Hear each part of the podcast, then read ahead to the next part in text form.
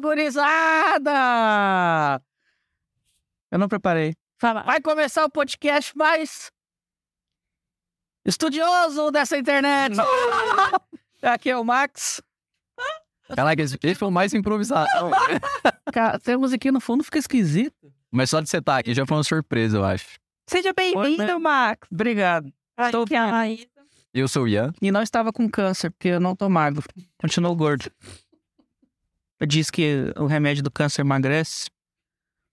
Gente, foi mal. O Bruno chegou e falou assim, ó, acabou a música, vai começar. Ninguém com preparou. Vocês, Max. É, ninguém preparou o e-mail, ninguém preparou nada. Preparou, né? Mas eu não separei aqui pra mim ler, peraí. E vamos ler hoje 3 e-mails que a gente separou. Ah, os e-mails serão lidos daqui. Então, como é que vocês estão? Vocês estão beleza? Isso aí, é nóis. Que bosta. Galera, hoje... Cadê a musiquinha? Eu tô sentindo... cadê a musiquinha? Oh. Eu tô me sentindo pelado. O chefe mandou tirar. Ah, o chefe hoje sou eu. O chefe não prepara a musiquinha pra hoje, não. Meu... Pois é, gente, só introduzindo que o Guilherme não tá aqui. Quem tá acompanhando no Instagram, tá vendo que ele tá lá em São Paulo. Tá recuperando a bariátrica. Ele tá lá no evento do Catequistas Brasil, super empolgado lá com os outros catequistas influencers. Ele foi lá no Texas fazer a consulta dele com o Dr. Nausar. Pra 9ª temporada. De quilos mortais e de cabelo. Lembrando que o transplante de cabelo dele não foi bem sucedido, viu, gente? Olha, dessa vez vocês têm que escolher. Vai ser transplante de cabelo ou vai ser bariátrica? Não, o transplante já foi, já. Na moral, eu tô peladaço aqui. Certo. Não, então... Muito estranho gravar. Passado eu acho que não tinha. Desde quando? Tinha, não. Desde quando começou a gravar nesse estúdio novo aqui, assim. Nossa, não. Sério? Sério. Sempre teve música. Não, nesse estúdio novo não teve mais, não. Teve sim. Olha, eu não sou louco, eu faltei 3 semanas. Mentira, foi mais. 3 meses. Explica pra galera por que você faltou, Max. Ah, porque eu briguei com o K2 de novo. Mentira. É porque no fim da gravidez... Por isso que você tá vindo e o K2 não tá, né? Exatamente. Ou ele ou eu. Não, mas não faz 3 meses, não. Faz 2. Ou menos. Tá, depois a gente vai tirar a prova real no final. A Isabel, no fim, ficou com uma gravidez de certo risco. Aí nasceu e tá difícil. São 3, então... ajudando. Inclusive, eu vim pra cá com os 3 chorando. Isabel, o Gorinho divorcia de mim. Mas tudo bem. Eu também deixei os 2 chorando em casa. Saiu os 2 chorando. Papai. Véi, não era essa musiquinha, velho. Max tá revoltado. Tá estranho essa musiquinha. Era essa musiquinha? Era. Já faz um tempo já, velho. Que música de fundo era aquela nos meus ouvidos, então? Da sua cabeça. Espírito Santo. Só pode. Você vai ler o do Arthur? Que tem 3 e-mails. Tá, peraí, eu perdi os e-mails de novo. Não, mentira. Nunca foi esse silêncio mortal quando a gente fica em silêncio. Arthur Leal. Achou? É um pra cada, né? É. Não, já falei demais, eu olhei o último, então. Então vai, Ian. Você deu o primeiro? Deixa eu ler o segundo, que meu celular tá carregando ali. Vai dar... Ah, não, beleza, então. Então eu vou ler o primeiro. Não, o Max deu o celular dele aqui, já que eu li lá. Ah, não, então tá bom. Ele tá meio oleoso por causa do... Pix de 37 centavos, Arthur Leal. Já deve ser a 3ª vez que eu tento mandar um e-mail pra vocês, mas vamos lá. Oi K2, oi Ian, oi Bundes, oi Vini. É Vini? Daquela música. Vini? Ô Carla, é ele que canta, que morreu fazendo cirurgia? Oi quem mais estiver aí. Não falou oi pro Max, ele já te excluiu aqui. Tem tanto tempo mais... Lê o próximo e-mail. Me chamo Arthur e tenho 19 anos. Vou escrever a vocês para agradecer ao legado que vocês têm deixado para todos nós. Também digo que, no dia 24, estou indo para Campinas me apresentar na ESPCEx, que é a Escola Preparatória de Cadetes do Exército, eu acho, né? É isso aí mesmo. Será uma fase desafiadora e satisfatória da minha vida, e peço a oração de vocês para essa nova jornada que se inicia. Ganhei uma assinatura do Catequese com Farofa e estou fazendo um speedrun de catequese. Que legal, hein? Muito bom.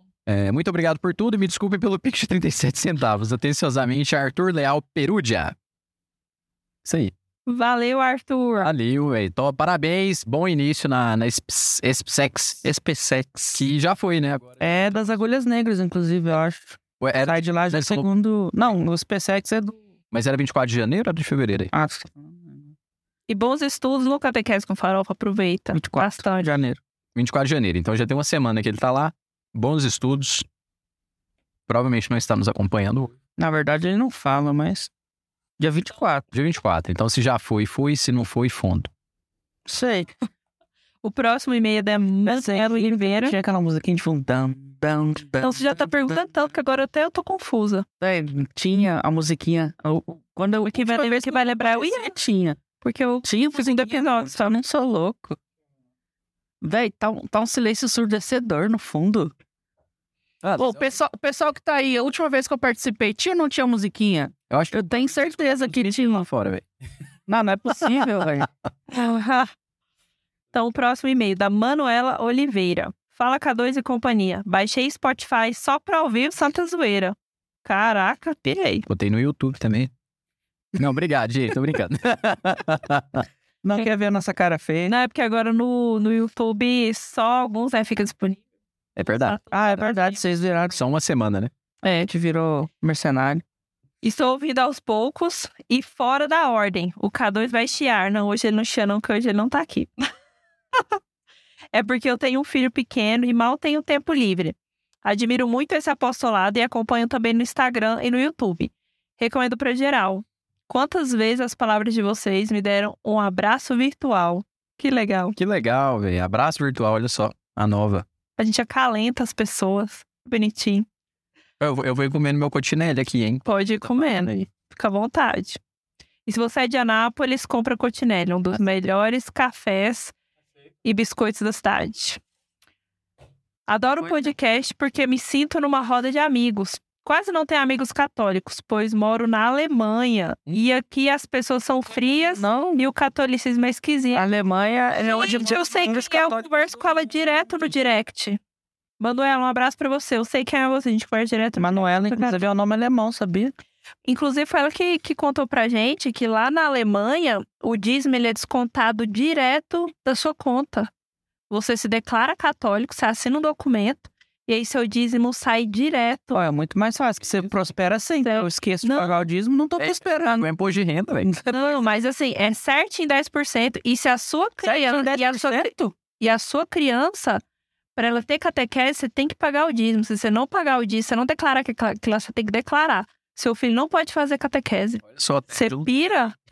Fiquei chocada. Era por isso que... Vai pôr dinheiro. Será que dá pra bater lá? Tipo assim, o Lula só pode ficar sabendo disso, né? Porque senão...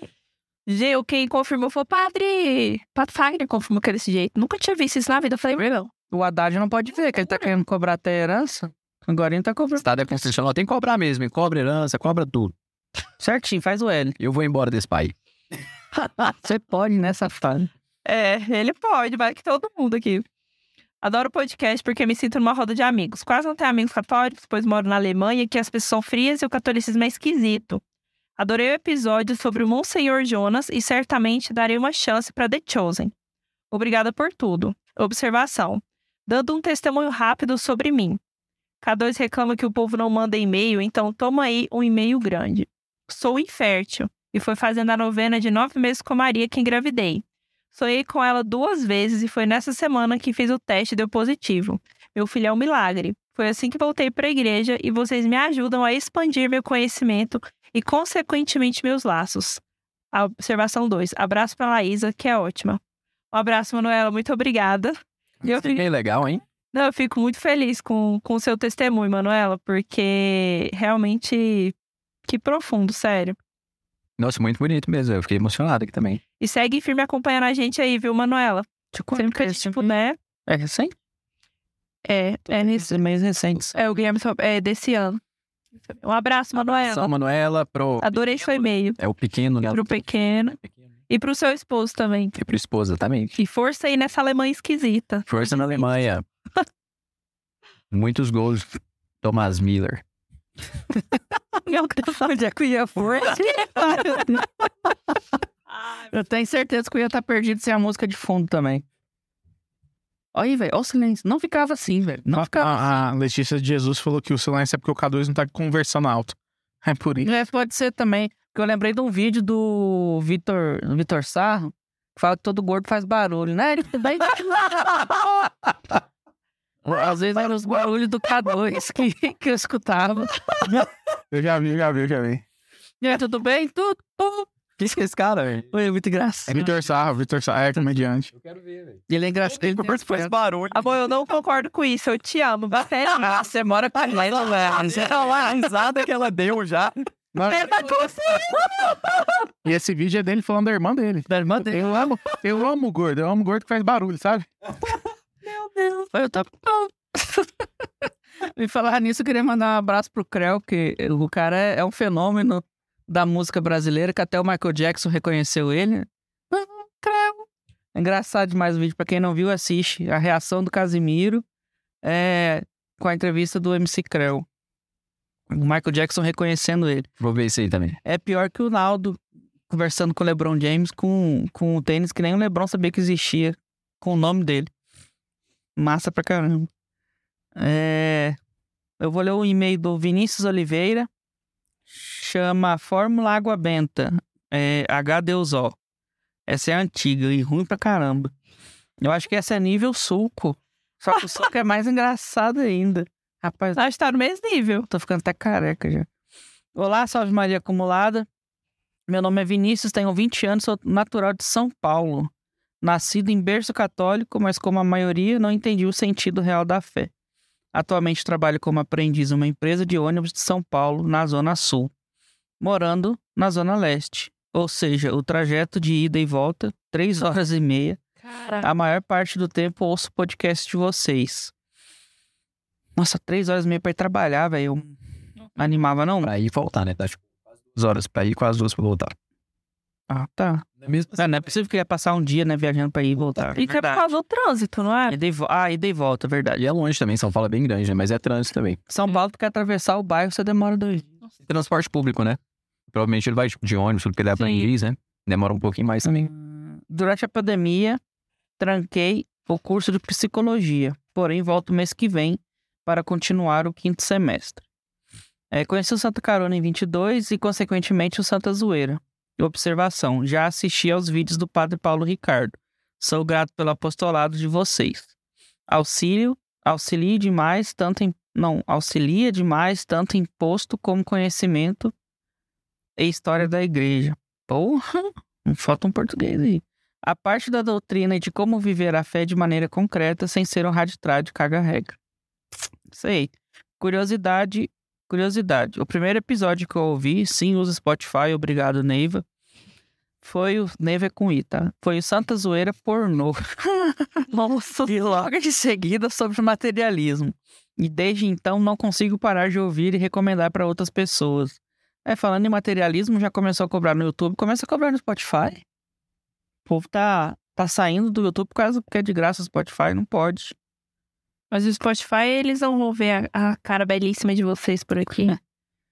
É por isso que eu uso o Spotify. O Spotify é tão bom pra esses episódios igual de hoje, né? Tier list. É verdade. Hoje é tier list. Não, hoje não é tier list. Hoje é só... Hoje é episódio normal. O Ian tava esperando um tier list, coitado. Eu entrei num leve desespero. Já tava com você. Dava pra ser tier list, mas não é. Porque eu não tava preparado. Você ainda consegue. Faltam 121 calorias. Ah, não, peraí. Meus episódios... do iPhone.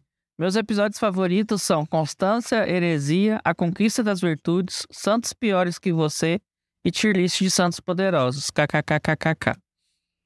Para não me estender muito como um bom fleumático que sou, KKKK, faço parte de Jovens Sarados há 4 anos, consagrada à obra. A obra de Jovens Sarados. Isso. Ah, isso é uma obra? É. E surgiu um certo interesse em conhecer o Opus Dei graças a vocês. Já é consagrada a obra, conheceu o Opus Dei, né? Agradeço de verdade pela vida de vocês e de tantos que passam por esse podcast. # fica Max.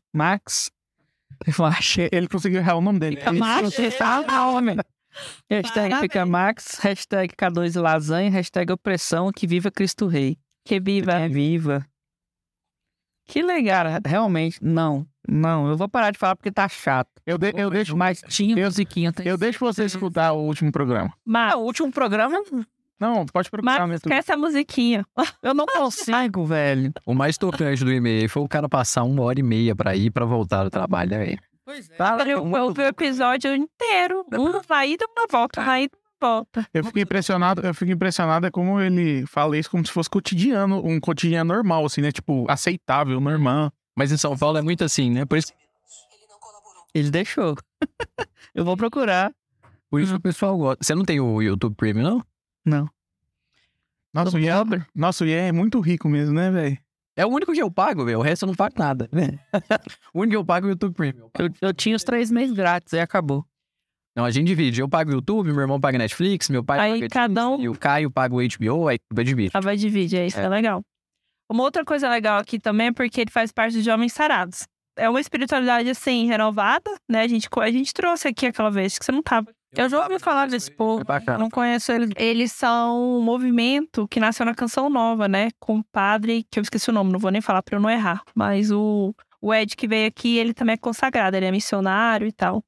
Então é bem legal, é bem bonito. O foco deles é pregar em grupos pelo Brasil inteiro, em grupos de jovens. Não, né? Mas programa. Eles têm vários... filiais desse grupo de jovens do Jovens Sarados em várias cidades. Eles também, se eu não me engano, é a Tuane que organiza aqui. Tem os Jovens Sarados aqui. Eu acho que é daqui que eu tava lembrando o nome. Eu acho que tem, não. Então, aqui tem. Eu só sabia que era do mesmo, mas eu sabia que era, tipo... agora eu sei que é a filial. Eu não sabia que era uma filial. Agora é filial de São Paulo. É tipo uma filial. Lá na Canção Nova, é o padre que guia eles, tá na Canção Nova, e aí tem as missões da cidade. Mas o Ed não veio pra cá, não foi por causa disso, não. Não, é porque a família da esposa dela mora aqui. Aí ele tava aqui e a gente convidou ele pra participar. Eu vi ele, acho que no casamento do Marcelo. Sim, ele tava lá. Aí depois eu vi ele mais em algum lugar, acho que na missa mesmo. Foi, aí ele... E vi ele aqui no episódio, né? Eu não tava não, mas eu assisti. Ele com o Fernando. Isso, só. Foram uns 3. O Guilherme foi o dia que não veio ninguém, né? Só o Guilherme. Guilherme? É, você e o Ian não tava não. Muito obrigada, Vinícius. Um abraço e siga firme. Alguém me ajuda, velho. Tinha ou não tinha música? Eles estão falando que agora estão estranhando, mas pode procurar, gente. Nos últimos episódios tinha. Não, pra eles tem a música de fundo. Sempre eu lembro que eu ficava... A musiquinha da introdução ficava baixinho quando a gente conversava. Esse povo tá fazendo eu ter que provar coisa ao vivo. Vai ter que provar coisa ao vivo. Não deve pegar a última hora que eu participei. Antes de provar coisa ao vivo... Lembrando a galera que a gente tem o tipo aí, tá, galera? Ajuda a gente. Isso. A gente tá precisando de dinheiro pra pagar os royalties pra colocar música de fundo, tá? Então, ajuda a gente, tá? Tem o tipo aí, tem o superchat, tem o super pix, manda pra gente que a gente faz. Já lendo alguns que tem aqui, o Henrique Gomes, que é membro, mandou pra gente assim, cadê a musiquinha? Silêncio estranho sempre teve. Alcancei, enfim, o ao vivo. Maratonei o mês de janeiro todo, viva Cristo Rei. Ele não, aí, piora bem. Tá vendo? E o Footweek. Não, fala o nome do cara de novo. Henrique Gomes. Sou seu fã, cara. Provou que eu tô certo. Não, ele só... Eu acho que ele foi irônico. Será? Sei. Não sei. Se for irônico, vai a merda. Afinal, sou seu fã. Não, mas a música no fundo do episódio pra eles ouvir, pra mim, sempre teve. Agora, pra gente tava retalando. Não tinha, mas eu tô falando assim, recentemente, eu não lembro se quando que tirou, entendeu? Foi depois que eu parei de vir. O Footweek mandou... Tá putaço. Não, eu tô seguindo. O Footweek mandou assim, ideia de tema, tier list com as melhores músicas da TL, inclusive a música Negro Nagô. Um abraço a todos e salve Maria. E Negro Nagô não fica em primeiro lugar. O José Itulo tá perguntando como faz o Super Pix, tá na descrição do... Sim, tá lá, é o e-mail, é o santazoeira.sc@gmail.com, esse é o Pix também. Então é isso, galera. Manda esse acelerado. Eu vou até abrir o tipo aí aqui, que eu ainda não abri. Vamos ver se tem alguma coisa, então nós começa. Não tem, ele me avisa no chat, Ele não tinha abrido. Mas ele me avisa no chat, o pessoal não... No chat do YouTube? Do YouTube. Ele tem uma API aí? Tem uma API. Massa, hein? Massa. API. É a comunicação entre um programa e outro. Very much, isso é muito útil. Muito útil. Pronto, então, galera. Vamos lá, Max, host do episódio. O que é programa interface? interface, aplicativos. Pode ser. Deve ser applications. Véi, não dá pra eu ser host depois de 3 meses sem gravar. Vocês é maluco. Então, beleza. Então vai lá. Então, no episódio de hoje, eu nunca nem fui host. Você já foi alguma vez. Eu... O tema de hoje é grandes cristãos que não foram canonizados. Qual que é a ideia do programa, Laísa? A ideia do programa é a gente... Desgraçado. O Pablo deve estar aí. Ah. Volta, Guilherme, pelo amor de Deus. Por favor, Guilherme, pode fazer a missão, velho. Gente, ó, a sua missão é aqui. Não vou mais marcar missão na quinta-feira. Nunca mais. Eu vou mandar mensagem por aí. Mês que vem. Ele mandou pra mim semana passada, vou mandar pra ele agora. Ó, o episódio de hoje, a ideia é a gente trazer aqui grandes nomes, grandes pessoas que viveram de forma cristã e que não são santas. Pra gente, assim, né? Ainda, né? Ainda também. Eu trouxe dois. Você também. Então, mas... também. Eu trouxe 2 servos de Deus e eu me chamou atenção. Mas vou falar deles mesmo assim. Não, são santos ainda. Porque eu dei preferência pros que nunca serão santos, né? Então, por exemplo, o Bento XVI é uma exceção da lista que eu acho que a Laísa comentou, né? Colocou. Sim, eu coloquei na lista. Eu acho que o Bento XVI tá esperando há 10 anos. Depois de 10 anos... Mas a gente não precisa nem falar muito do Bento XVI. A gente fez um episódio só sobre ele, né? Então... Não tem música? Pode ser, né? A gente só cita ele, né? Pode ser, verdade. Então a ideia é a gente trazer essas pessoas que tiveram grande importância e que não são e talvez nunca serão canonizadas. Agora, se elas estão no céu... Exatamente. Não sabe, ser canonizadas, né? Pode ser que tá no céu, pode ser que não tá. E só pessoas que já morreram. Então, o Max tinha perguntado isso lá, né? Por isso que a gente não trouxe a Taylor Swift. Mas piada interna, velho. Se pudesse, ela não teria trazer ela. 3 episódios atrás, né? Então, hoje não falaremos de Taylor Swift, muito menos de Cristiano Ronaldo, melhor. Que teve? Assiste que você vai descobrir. Eu não vou pagar pra assistir. Não tô... Você não paga, menina? Nem eu. Eu não pago, você tem o acesso pra ela isso. Não, mas a questão é, já era pra ter, a gente não liberou acesso pra vocês, porque o YouTube não dá, não deixa liberar. Nem o Matheus, que é editor do canal, libera. YouTube, ajuda nós, né? Por favor. Pô, mas é quanto? É R$7,90? É R$7,90. Dá pra pagar, ué. Inclusive, virem membros, viu, pessoal? Virem membros, é importantíssimo aqui, eu só tô brincando. Pra ajudar a obra do Santa Zoeira. Faz o seguinte, Laísa, dá R$7,90 de aumento pro Bundes. E aí paga R$7,90 pra vocês. Então, Jans, quer começar? Vamos começar com ele, que ele tá falando muito, então ele aproveita. Não, pode começar você, porque eu tô sem o celular aqui. Eu vou esperar um tempinho de carga pra eu pegar minhas anotações ali, porque aqui eu tô fora de ordem. Olha, aqui eu tenho as anotações. Recebemos um Super Pix. Então já aproveita e já lê ele nesse intervalo. 8h33, tá? Pode ler? Beleza, porque até eu dar o print e te mandar... Então, vamos lá. Quem mandou foi José Ítalo. Ele mandou 57 centavos. Muito obrigada. E então, agora, depois da lei que a gente instituiu, é só isso que a gente avisa com 57 centavos. Eu vou ler, porque eu não dou conta. Não, a gente agradece ele de todo o coração, né? Mas é isso. Eu vou começar a regular. O dinheiro esse ano tá chamando muito. A Laísa tá vermelha, né? Eu não dou conta. Muito obrigada, Ítalo. Ele foi bloqueado. Eu sou a favor de ler também, 2x2. Rapaz, só vamos ler. É a última que eu vou ler. Ninguém mais vou ler, ó.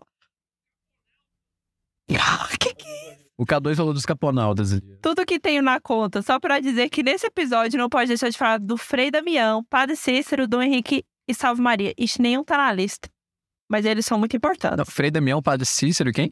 Dom Henrique Soares. Dom Henrique. Obrigada aí, José. Deus te abençoe. Amém. Bom, então... Tá explicado porque ele deu os 47 centavos. Então tá. Véi, não tinha esse silêncio, velho. Na moral. Você tá falando tanto que tá deixando a gente... Não, mas tá desconcertado. Tá certo que o K2 é rosto profissional mesmo. Desculpa, pessoal. O episódio em conteúdo vai ser bom. Porque os nomes são bons e hoje até eu me preparei. Tá todo mundo preparado. Agora, saiu o K2 aqui pra... Gemer no fundo. Gemer no fundo, né? Sem ser ele seu rosto, tá esquisito demais esse silêncio que fica. Será que é ele que não deixava dar o silêncio de fundo?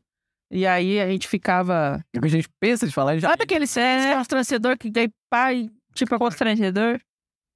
É, isso já aconteceu várias vezes, tá muito esquisito esse silêncio, na moral. Pois é, no próximo episódio... Eu nunca achei que eu falaria isso, mas eu estou sentindo a sua falta. Tô até imitando ele, ó, quando ele vai frisar alguma coisa, ele faz assim, ó. Estou sentindo a sua falta. O Henrique Gomes mandou que ele acha que o último episódio com música foi 152, eu olhei agora o 143, não tem mais música. Tô chocada. Marcos falou tudo na minha cabeça que até eu tô chocada agora.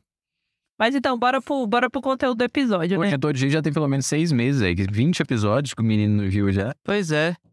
Véi, na moral, eu acho que eu devo estar com alguma doença, eu vou no médico.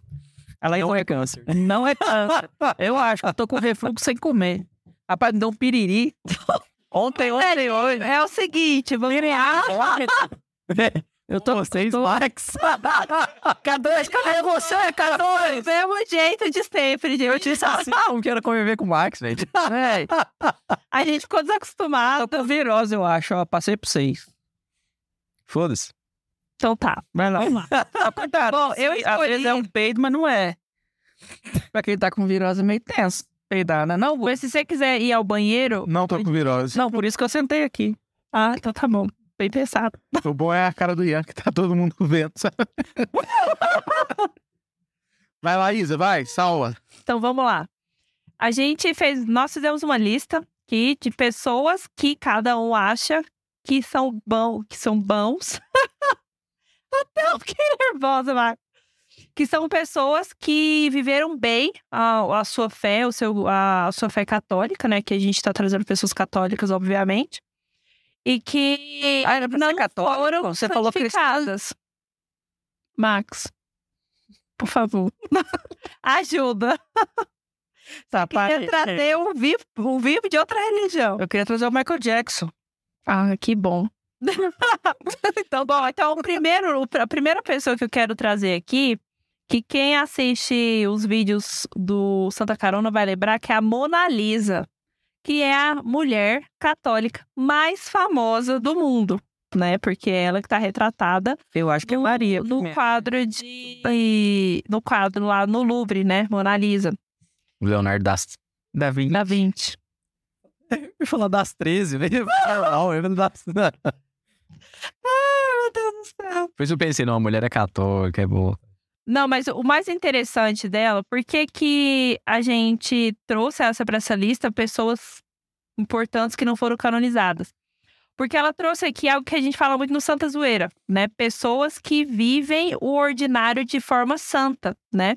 E o que ela fez de importante? Assim, ela ficou marcada na história, porque ela foi retratada num quadro, né? Depois vocês vão lá no canal e escutam, vocês vão ver toda a história, né? E assiste toda a história dela. Mas o mais importante é porque ela casou, né? Casou bonitinho com seu esposo, teve 4 filhos, né? 2 dos seus filhos suas filhas, né? Se tornaram irmãs. E ela viveu uma vida normal, como dona de casa, cozinhava, limpava a casa, cuidava dos seus filhos, cuidava do seu marido. E no fim da sua vida, nos últimos 4 anos de vida, ela foi morar no convento junto com a filha, né? Porque ela já estava bem velha, né? Já tinha perdido o marido e tudo mais. E relata também que ela vivia muito as virtudes, né? As virtudes de uma boa esposa, de uma boa dona de casa, que é o que nós somos convidados a viver nas nossas famílias, né? Então, eu achei interessante trazer ela, porque ela é uma pessoa fora da casinha, que a gente só lembra dela do quadro, e todo mundo quer ir no Louvre, lá em Paris, para tirar foto com ela.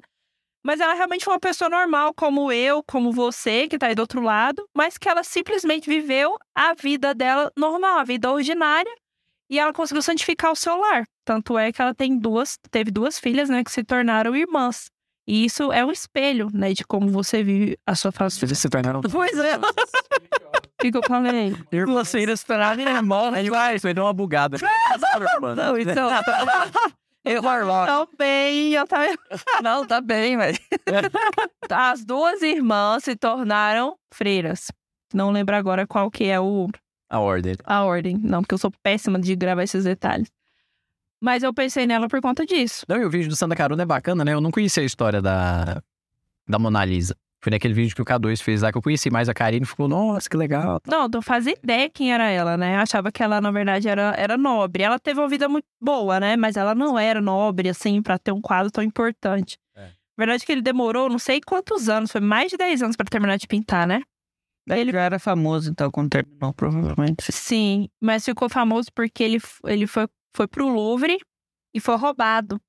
E aí ficou super famoso e tal, aí acharam o quadro, aí... É, assim, é um quadro, pelo que o Guilherme falou lá, que eu lembro também, tipo assim, é um quadro que foi... É bonito, é bem pintado e tal, mas a fama vem mais do processo do que da pintura. Ele não é famoso pelo nome ou pela pintura ou pela pessoa, por causa do processo. O Guilherme explicou a técnica de pintura, né, que começou lá. Ela segue você, né, o olho dela. Ela sempre te olha, exatamente. Sempre estivesse te encarando, sempre. Mas é bacana, é legal mesmo. E ela é católica, né? Então eu acho isso muito legal. Então, a personagem... também era, né? Sim. E ela, mas... A 20 também era. Mas a frase faz sentido. Talvez depois da Virgem Maria seja a católica mais famosa de todos os tempos, assim, né? E não é canonizada, nunca será, né? Essa daí a gente pode falar que nunca será, nunca serão, jamais serão. Nem processo, nem quem abra. Não, e já passou o tempo. Já foram 5 séculos. E é isso aí. Aliás, mais, né? Tem muito tempo, eu não lembro. Já fez anos, não tem mais. Isso aí. Deve ter mais. Vou dar uma pincelada rápida aqui também, porque esse daqui eu não fui muito a fundo, não. Eu só abri umas anotações aqui, peguei uma imagem do cara. Mas é que o K2 tinha sugerido aqui colocar o Cardeal Caetano, né? Cardeal Caetano, nascido Tomás de Ville, que é o Jacobo, né? Da cidade de Gaeta. Então, o Caetano vem dessa cidade que ele nasceu, né? Um cara, ninguém tá lembrando por nome aí, né? Feito Cardeal Caetano, porque ele confrontou ninguém mais, ninguém menos que Martinho Lutero. Caetano. Nosso amigo Martinho, né? A gente falando de alemão aqui no começo. Eu lembro do K2, acho, comentário dele, mas... Então, associei. Foi um cara, assim, muito simples, era um bom aluno na adolescência e tudo. Com 16 anos, entrou para a Ordem dos Dominicanos e começou a estudar ali, né, Nápoles, Bolonha, Pádua, e sempre sendo um bom estudante, elogiado ali por professores e colegas. Como estava em um caminho mais religioso, foi ordenado sacerdote com 23 anos, né? Então, muito jovem ainda, já foi ordenado. E acontece como ele era muito inteligente. Foi ordenado padre, ainda mais no período ali de Idade Média, né, 1500. Então, ele acabou participando de processos de excomunhão da época, né? Porque ele conseguia debater com os hereges, né? Então, surgiu uma ideia nova, como ele era um catedrático, inteligente, tudo, ele conseguia debater com algumas pessoas, né? Até que lá em 1511, mais ou menos, ali quando teve o concílio de Pisa, até um pouquinho antes, ele participou do processo de investigação e de excomunhão do herege Girolamo Savonarola. K2 já citou ele aqui no podcast, não sei se o Max tá lembrado aí, que era justamente para defender a autoridade do Papa. Então, como a gente tá falando ali do período de Lutero, né, é a separação da igreja, né, a santidade da igreja, né. O luteranismo não negou a divindade de Cristo, nem a existência de Deus, mas negou a divindade da igreja. Então, nessa época, estava meio embaixo a questão da obediência ao Papa, né? Então, ele participou desse processo de excomunhão, participou do concílio de Pisa, participou do concílio de Latrão e ajudou a modificar várias diretrizes da igreja. Inclusive, a questão ali a infalibilidade papal não foi um dogma proclamado nesses tempos, foi mais recente, eu não lembro se 1870, mas é um dogma mais recente, século XIX, por ali. Mas ele ajudou a desenvolver esse caminho, né? E como era um cara muito inteligente, ele, participando aí desses concílios e dessas excomunhões, o Papa Leão X o tornou cardeal em 1517. Que 1517 foi o ano que surgiu as 93 teses. As 93 teses. Martinho, não o da Vila, o Lutero. Então, o Lutero escreveu as 93 teses, começou tudo, e aí o Papa foi, chegou no cardeal Caetano e falou, chega aqui, você que manja mais os Paranauê, é um cara assim, né... inteligente e tal, vai lá conversar com o tal do Lutero. E ele foi conversar com o Lutero, né? E era pra ser um encontro pacífico. Então, assim, pode chegar lá, pode corrigir e tal. Mas, de repente, ideia vai, ideia vem. O Caetano começou a dar umas cacetadas verbais lá no Lutero. O negócio não ficou muito bom, acabou que foi cada um pra um lado, Lutero excomungado, o resto é história, né? Então, assim, Tentou. Então, ele que ajudou, ele que participou do processo de comunhão. Tentou, né? Então, ele tentou corrigir Lutero de todas as formas. Então, debateu com o cara, por isso que foi ele, porque ele tinha argumentos para poder convencer e mostrar a Lutero que o que ele dizia, corrupção na igreja, tal, negócio de simonia e tudo, poderia acontecer? Poderia, mas nada que afetasse a infalibilidade papal, como continua sendo até hoje. Então, pode ser que aconteça? Pode ser que sim. Tá certo? Não tá certo. Mas isso afeta a fé? Não afeta a fé. Aí, quando é pra igreja fazer juiz ao a sua história, né? Seu passado, em vez de botar o cara na fogueira, não botou, né? Talvez não teria crescido tanto a igreja protestante. Se ele tiver brincadeiras à parte e conseguido aí, né? Não, e é bacana a gente ver a influência dele, que ele participou do processo de excomunhão lá em 1517 do Lutero, já tinha participado do Savonarola. Em 1522, ele participou do conclave, porque ele era cardeal, né, que elegeu ali Adriano VI. E em 1530, ele ainda aconselhou e influenciou Clemente VII a recusar o pedido de divórcio de Henrique VIII. Nossa, então assim, todas as crises da Idade Média, o cara participou falando, tipo, surgiu luteranismo, anglicanismo, tudo ele falou, tá errado, excomunhão, tal, herege, né? Todos o cara participou, mas não é um cara... Olha aí a importância de uma história dessa para um cara, né, intelectual, né, um católico, um cardeal aí, de excelente fé e inteligência moral e filosófica, vamos dizer assim, né, teológica. O cara não é santo.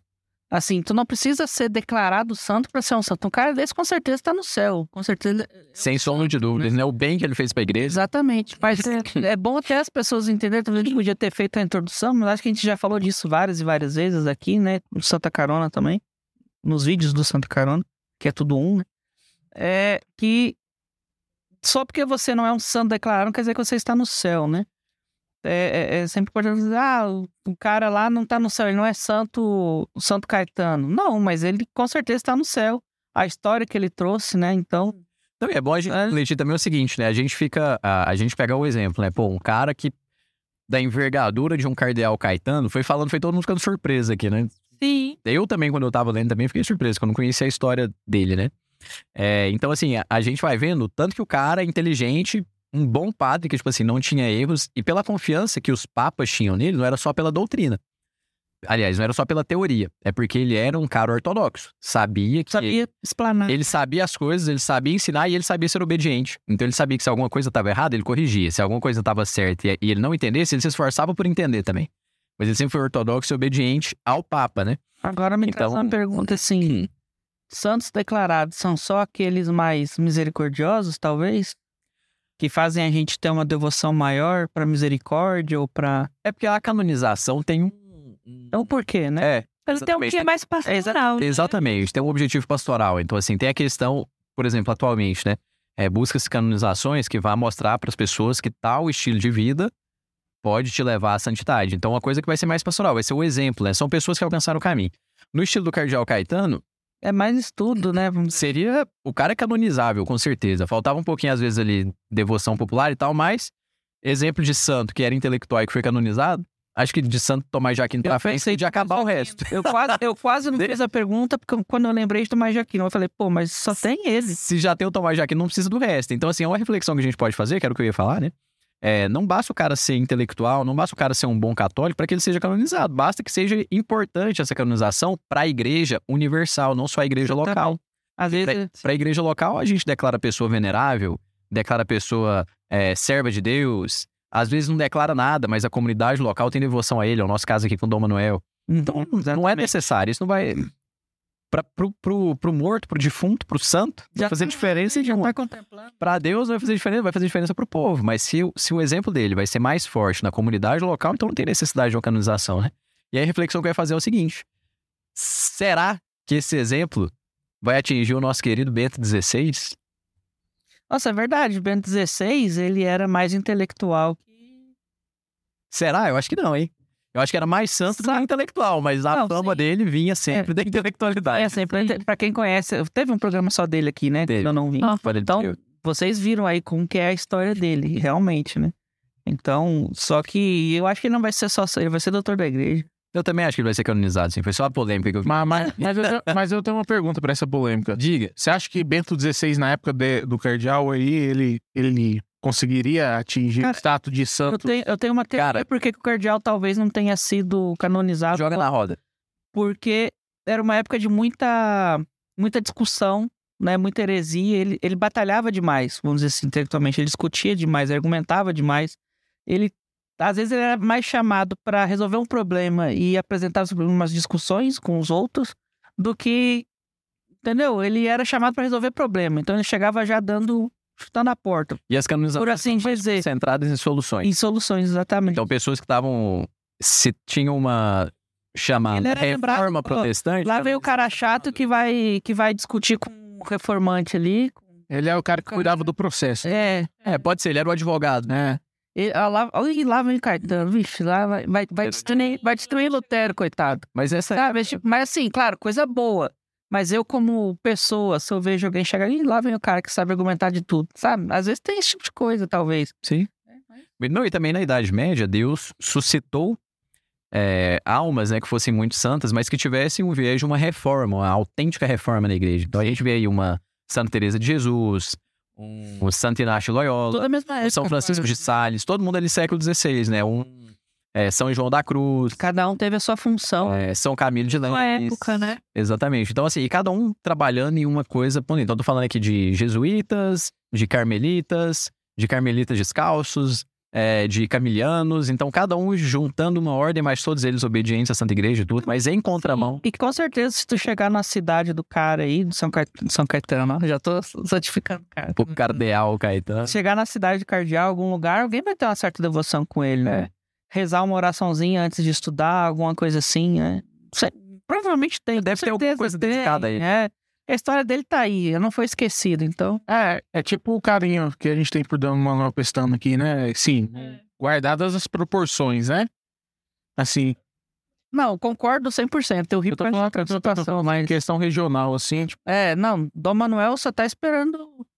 Não, e assim, antes... Alguns anos aí pra começar processo, alguma coisa assim, porque Dom Manuel... Eu, quando mudei pra cá, era ele, se eu não me engano. Não era ele o bispo, mas ele vivia ainda. Ele ainda era... Ele morreu em 2008. Né? Eu mudei pra cá em 2008. Não, então, ainda... 2010, né? Ele morreu em 2010. Ele sai em 2007. Eu lembro de escutar dele. Aí já era Dom João aqui, sabe? Não, foi em 2005. Em 2007 foi o Padre Léo. Foi o Padre Léo, 7-8. Eu confundi. Aí, eu ouvia muito falar nele. Desde... eu que não era católico, escutava falar em Dom Manuel. Então, não era católico. Eu que não era... Não, ele é muito conhecido, né? Fora, né? Exato. Fora daqui de Anápolis, o Padre Francisco lá veio pra cá por causa dele, em Roma, né? E tal, Muita gente veio pra cá. Anápolis é conhecida... Como é que Anápolis é conhecida? Já foi, né? Já foi, é Roma de Goiás. Roma... Do Brasil. Do Brasil. Então, mas tudo em cima da pastoral de Dom Manuel, então... Mas esse negócio da canonização é bom, assim... a gente desapegar um pouco, né? Porque se a gente for jogar na proporção, não sei nem se é correto falar isso, mas eu acho que dos santos, tipo, 3% é canonizado. Eu diria até que menos. Eu já dei uma palestra uma vez falando sobre isso. Não, pessoas por já tem, eu não entendo. Então, o paralelo que eu fiz foi o seguinte, né? Porque, assim, o que é o canonizado? É a pessoa que é santa, é a pessoa que está no céu. Então, quer dizer que todo mundo que está no céu é santo. Mas a gente canoniza todo mundo que está no céu? Não. Pelo contrário, a gente fala que todos os canonizados estão no céu. Mas, meu avô foi pro céu. Poderia ser canonizado, né? Poderia ser que tivesse um processo de canonização, ia demorar, tal... Se a pessoa morreu com todos os sacramentos, tá no céu. Se ela chegou no céu, ela viveu em um grau heróico as virtudes. Às vezes um grau mais heróico ou menos heróico. Acaba que a gente canoniza os mais aparentes. Mas o paralelo que eu costumo dizer é o seguinte, tem muito mais santos no céu do que os nossos... que vai saber a nossa vã filosofia, né? Mas assim, é uma coisa extraordinária, um fenômeno extraordinário que não é necessário fazer com todas as pessoas. Então, por exemplo, Jesus passou 33 anos de vida nessa terra. 30 anos de forma oculta. São todos os santos que estão no céu que não foram canonizados. 3 anos foi a vida pública. Dos 3 anos, um tempo Jesus fez milagres, que são os milagres que estão no Evangelho. Então, se os 3 anos fossem as pessoas canonizadas e os milagres fossem os santos mais conhecidos. Então, assim, a gente conhece a ponta do iceberg de todo mundo que tá lá no céu. É mais ou menos por aí, né? Quando essa parada, eu destrinchei esse pensamento em muito tempo aqui, mas é mais ou menos isso que na minha cabeça funciona assim. Na minha cabeça. Esse é melhor. Não, muito bom mesmo. Fechou? É, inclusive, sim, falando de pessoas que não são famosas, né? Eu acho que essa não é famosa nem pra muita gente, assim. É uma coisa mais privada, porém aberta também pra quem procura. Material tem. É, e, inclusive, assim, eu nunca cheguei a ver uma biografia, um livro da Dora Del Ruy, que eu vou falar aqui. Eu acho que ela é venerável já, né? Dora Del Ruy. E... não sei se ela serve de Deus ou venerável. Boa pergunta, hein? Pior que eu olhei hoje de manhã. Também não vou lembrar. Eu vou olhar aqui e lembro. Eu sei que teve algum andamento. Pode falar que eu vou procurar. É, eu fechei, eu acho, aqui. Mas, assim, ela... A Dora Del Ruy, depois eu procuro aqui, deixa eu falar sobre ela. Ela nasceu em Boca de Huergano, León, Espanha, em 11 de janeiro de 14. Ela cresceu numa família muito católica, né? Sempre foi ensinada a seguir os sacramentos, já vem de berço católico, né? É a expressão que se usa. Então, desde pequena já sempre rezou, sempre comungou, sempre teve uma devoção muito grande, né, à Eucaristia. E em 1940, ela mudou para Madrid para trabalhar como empregada doméstica, né? De 40, né, até o fim da sua vida, ela foi empregada doméstica, né? Então, ela veio para Madrid, começou a trabalhar. Ela trabalhou tanto e tão bem, assim, que ela chegou a ficar conhecida, né, como uma empregada doméstica de confiança, de bom trabalho. E o nome dela começou a correr. Até hoje isso acontece, se eu não me engano. Alguém tem, né, um ajudante para indicar e tal. Isso sempre aconteceu. Até que ela conheceu um pessoal, né, por meio desse trabalho dela e começou a visitar, né, os centros da obra. E em 46, eu já estou pulando para o ano que ela apitou, né? Ela conheceu José Maria, né, começou a participar e apitou como numerária, se eu não me engano, da obra. Em 46, São José Maria Escrivá pediu para ela mudar para Roma, morar na casa de Roma, e lá ela, ainda como empregada, né, como doméstica, ela deu palestras espirituais e cursos, né, de doméstica, né, para as mulheres que passavam por ela. Ela ensinava as pessoas espiritualmente a santificar o seu trabalho pelo meio do trabalho doméstico e buscar as virtudes no meio disso, né? O que eu, como esposo e aí também, sei que é muito difícil, né? Toda vez que meus meninos nasceu, sempre que eu preciso ajudar, eu quase morro, né? Fui passar uma roupa e minhas costas ficou moída. Então a gente sabe o tanto que é difícil de ficar escutando opinião e tal. E ela fez isso durante muitos anos, né? E conseguiu ficar conhecida, né, durante a sua santificação inteira no trabalho doméstico e passando isso para todas as mulheres que vinham por ela. Ela ficou muito conhecida mesmo. Ela foi tão importante. Ela faleceu no dia 10 de janeiro de 2004. Os restos mortais dela estão na cripta da Igreja Pelatista, Santa Maria da Paz, para vocês terem uma ideia. Junto com São José Maria, Dom Álvaro. José Maria, Dom Álvaro. Javier, né, e entre tantos outros. Tem na... Como é que fala? No velório dela, Dom Javier fala, né?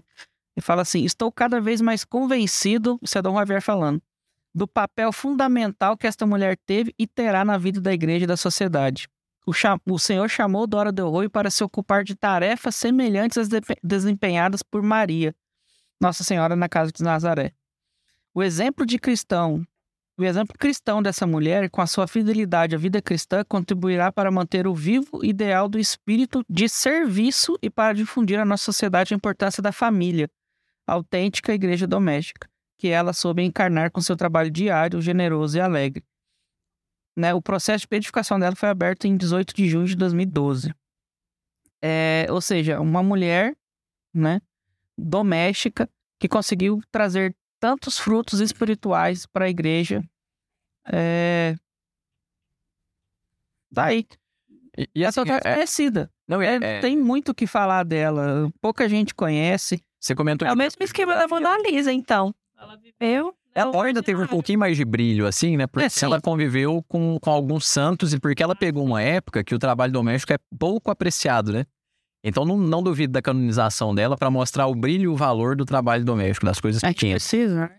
Então, assim, a canonização dela pode ser importante, eu acredito na canonização dela para algum tempo, sim.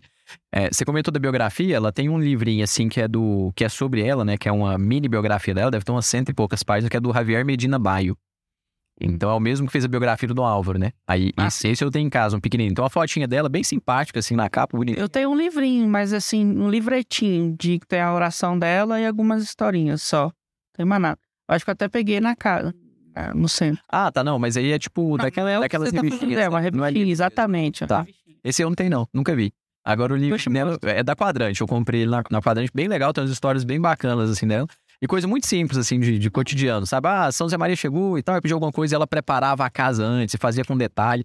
E São Zé Maria contava com ela porque ela dava um lar, dava uma cara de lar e doméstica para os ambientes que só tinham homens ali. Então, tipo assim, que era um ambiente que ela organizava, ela tratava como se fosse sua casa para que as pessoas se sentissem bem acolhidas. Então, o exemplo dela é muito bonito mesmo. Muito bom. Ah, essa aí ainda não é canonizada, mas é a primeira que eu acho que vai bater na porta. É, eu trouxe só venerável aqui. Não, ela ainda não é venerável. Por aqui. Eu acho que serva, né? Talvez só serve de Deus, porque eu abri o processo. O processo de canonização tá aberto, exatamente. Talvez tenha sido reconhecida, mas venerável ela não é. Mas o processo de canonização dela foi aberto mesmo. E ela é de que ano? Ela, 1914, eu acho. E ela morreu em 2004. Ah, é recente. É recente. Bem recente. O processo abriu em 2012, foi meio rápido também. Agora são 5 anos, né? São 5 agora? 5 anos. Bom, o Ian estava comentando aqui, a Quadrante é campeã de ter livros sobre pessoas que não são santas, mas que têm vidas extraordinárias. Né? É verdade. Seguindo a espiritualidade, a fé. É muito bom. Tu põe lá na Quadrante, vai lá em biografias, as biografias lá não são só de santos, são de várias pessoas que são... Canonizáveis. São canonizáveis, mas não canonizáveis. Exatamente, lá é fantástico. A Quadrante é campeã. Livretinhos para espiritualidade, é muito, muito bom mesmo. Antes da gente começar a ter rodado, vamos ver se tem Pix, Super Pix, alguma coisa assim. Tem Superchat? Superchat. O que o Max... Superchat. O que o Max tomou conta agora, eu pirei, hein? Pirei.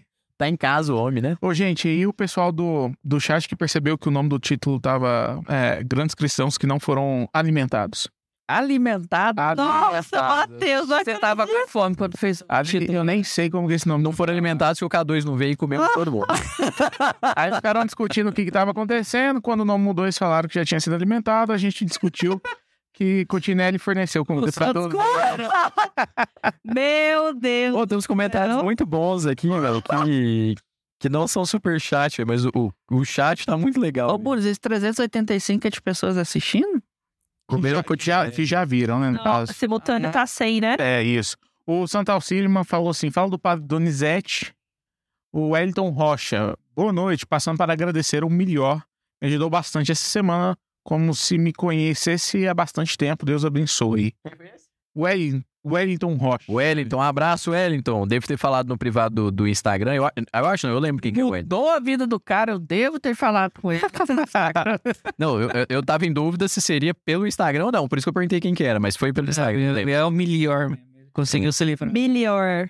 E, Marcos, estão perguntando se você é da obra. Se eu sou da onde? Da obra. Sarados? Sou. Dá pra perceber. Pode prosseguir. Bom, então, a outra pessoa que eu trouxe é a ideia do Max, porque ele é servo de Deus também, que é o Jérôme Lejeune. Também é um... Legal. É um cientista. Também não, é um cientista também que tá lá no canal no YouTube, que é o Guilherme fez um vídeo sensacional dele. Eu, mesmo sendo bióloga, não tive muito contato com ele, porque a minha área não era... Minha área é fungos, né? Que inclusive tá em alta agora. Inclusive, claro, pode acontecer. Eu lembrava do jogo, já joguei o jogo, inclusive é fantástico. Pode falar o que quiser do último episódio, foi legal. Tá na hora, velho. Vira o Ashley e a Marino lá, fala que vai morrer 3 bilhões de pessoas por causa de fungos, vai ficar famosa. Ah, não, mas é sério. Eu tenho mestrado em fungos, eu já como pão... palpado. E nunca morri. E agora, se vocês ficarem assistindo o negócio, vai morrer 3 bilhões de pessoas. E eu tô jogando baixo ainda, que é pra morrer 10 bilhões de pessoas só no Brasil. Tem 2 milhões. Foi mal, hein? Esse fungo não vai dominar os humanos, eu tenho a possibilidade. Não, esse fungo, ó, não tem nada a ver com o assunto, mas esse já fungo... não vai viralizar, ela falou não.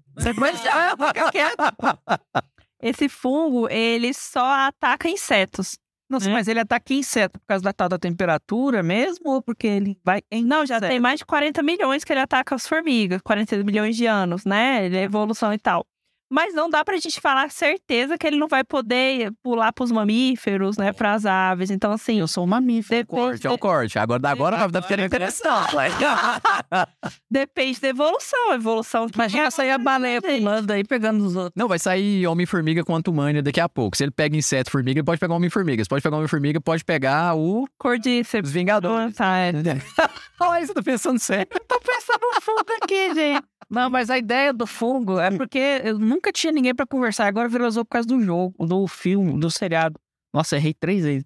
Mas, assim, a ideia pra esse tipo de zumbi é muito boa. É, ela é baseada em fatos reais, velho. É muito massa. Mas é... Não, é... Não, HBO Max. HBO, você é brasileira. HBO Max. HBO Max. Você fala Blink 182 também? Eu falava Blink 182. 182. Não, eu vou falar Blink 182. Eu nunca falei Blink. Mesmo? Eu escuto, mas nunca cheguei... Não lembro de falar, nossa, olha lá, tá bom, bora voltar aqui pro homem, né? Bom, então... Às vezes ele descobriu... Jérôme Lejeune. Jérôme. Não, então vamos lá. Esse cara, ele também viveu uma vida ordinária, né? Ele era um cientista, ele casou, teve 4 filhos, né? Bonitinho. 4 filhos? Foram, 4 filhos. Família. Não dá, hoje em dia o mínimo é 7. Família numerosa. Por isso que não... Não, mas 4 já é numeroso hoje em dia. Não, hoje em dia o mínimo é 7. 7. Instagram e tal, pra viralizar. Vai que ele não conseguiu fazer mais. Vai que ele negou você a carinha. Vai que pegou o fundo. Ó, pra quem não entendeu, eu tô sendo irônico, tá, galera? É bom avisar aí no final, tá? É porque o tribunal da internet... No mínimo 10, né, Ian? Você e a Karine querem no mínimo 10, né? Eu não tenho mínimo. Ah, é? Nem máximo. Bom, então tá, ele viveu essa vida dele ordinária, que é o que a gente tá comentando aqui da maioria das pessoas, mas ele realmente santificou o trabalho dele, porque ele foi um cientista muito foda, né? Ele entrou de cabeça mesmo na área da genética, né? E ele descobriu o porquê que as pessoas nasciam com síndrome de Down, né? Na época era um problema... Eles chamavam que as pessoas, elas eram... tinham... Como é que é o nome? Mongoloide, né? Eles usavam esse termo. Mas eles não sabiam o que acontecia. Ele pegou e conseguiu identificar que no DNA ele tinha... Ele triplicava, né? Em vez de ter 2, né? Lá que eu esqueci o nome. A bióloga falhando aqui. Mas ele descobriu, então... Por que as pessoas nasciam daquela forma? Por causa dessa anomalia do DNA. Eu a mais, cromossomo a mais. Isso. Aí ele recebeu vários prêmios na época. É o precursor da síndrome de Down. Sim. Uai, pro cromossomo a mais? Eu tô falando sério, ele foi zoeiro, não é? Não, tá sério. Tipo, ele é o precursor, tipo, ele saiu injetando síndrome de todo mundo. Não, ele criou a síndrome de Down. Não, mas o síndrome de Down, ele começou a ser estudado em 1800, né? Então síndrome de Down é o nome do cara que começou a estudar essa... Mas foi antes problema. Foi, ele é de 1926. Ah, tá, não, então... Ele é bem recente. Tá. Foi ele que falou, isso aqui é a síndrome Down e vamos dar o nome de Down por causa do Down. Foi ele? Não foi ele. Ele já é pós-síndrome de Down. Eu que entendi errado. Sim. Ah, tá. E já tinha, né? Todo mundo já viu tudo. Ele mostrou. Ele só mostrou o motivo pelo qual a pessoa nasceu daquela forma. E aí ele o identificou. E essa foi a primeira, porque depois ele saiu identificando um monte. Porque ele criou, como ele fez essa descoberta, ele ganhou muito incentivo, né? Ele foi...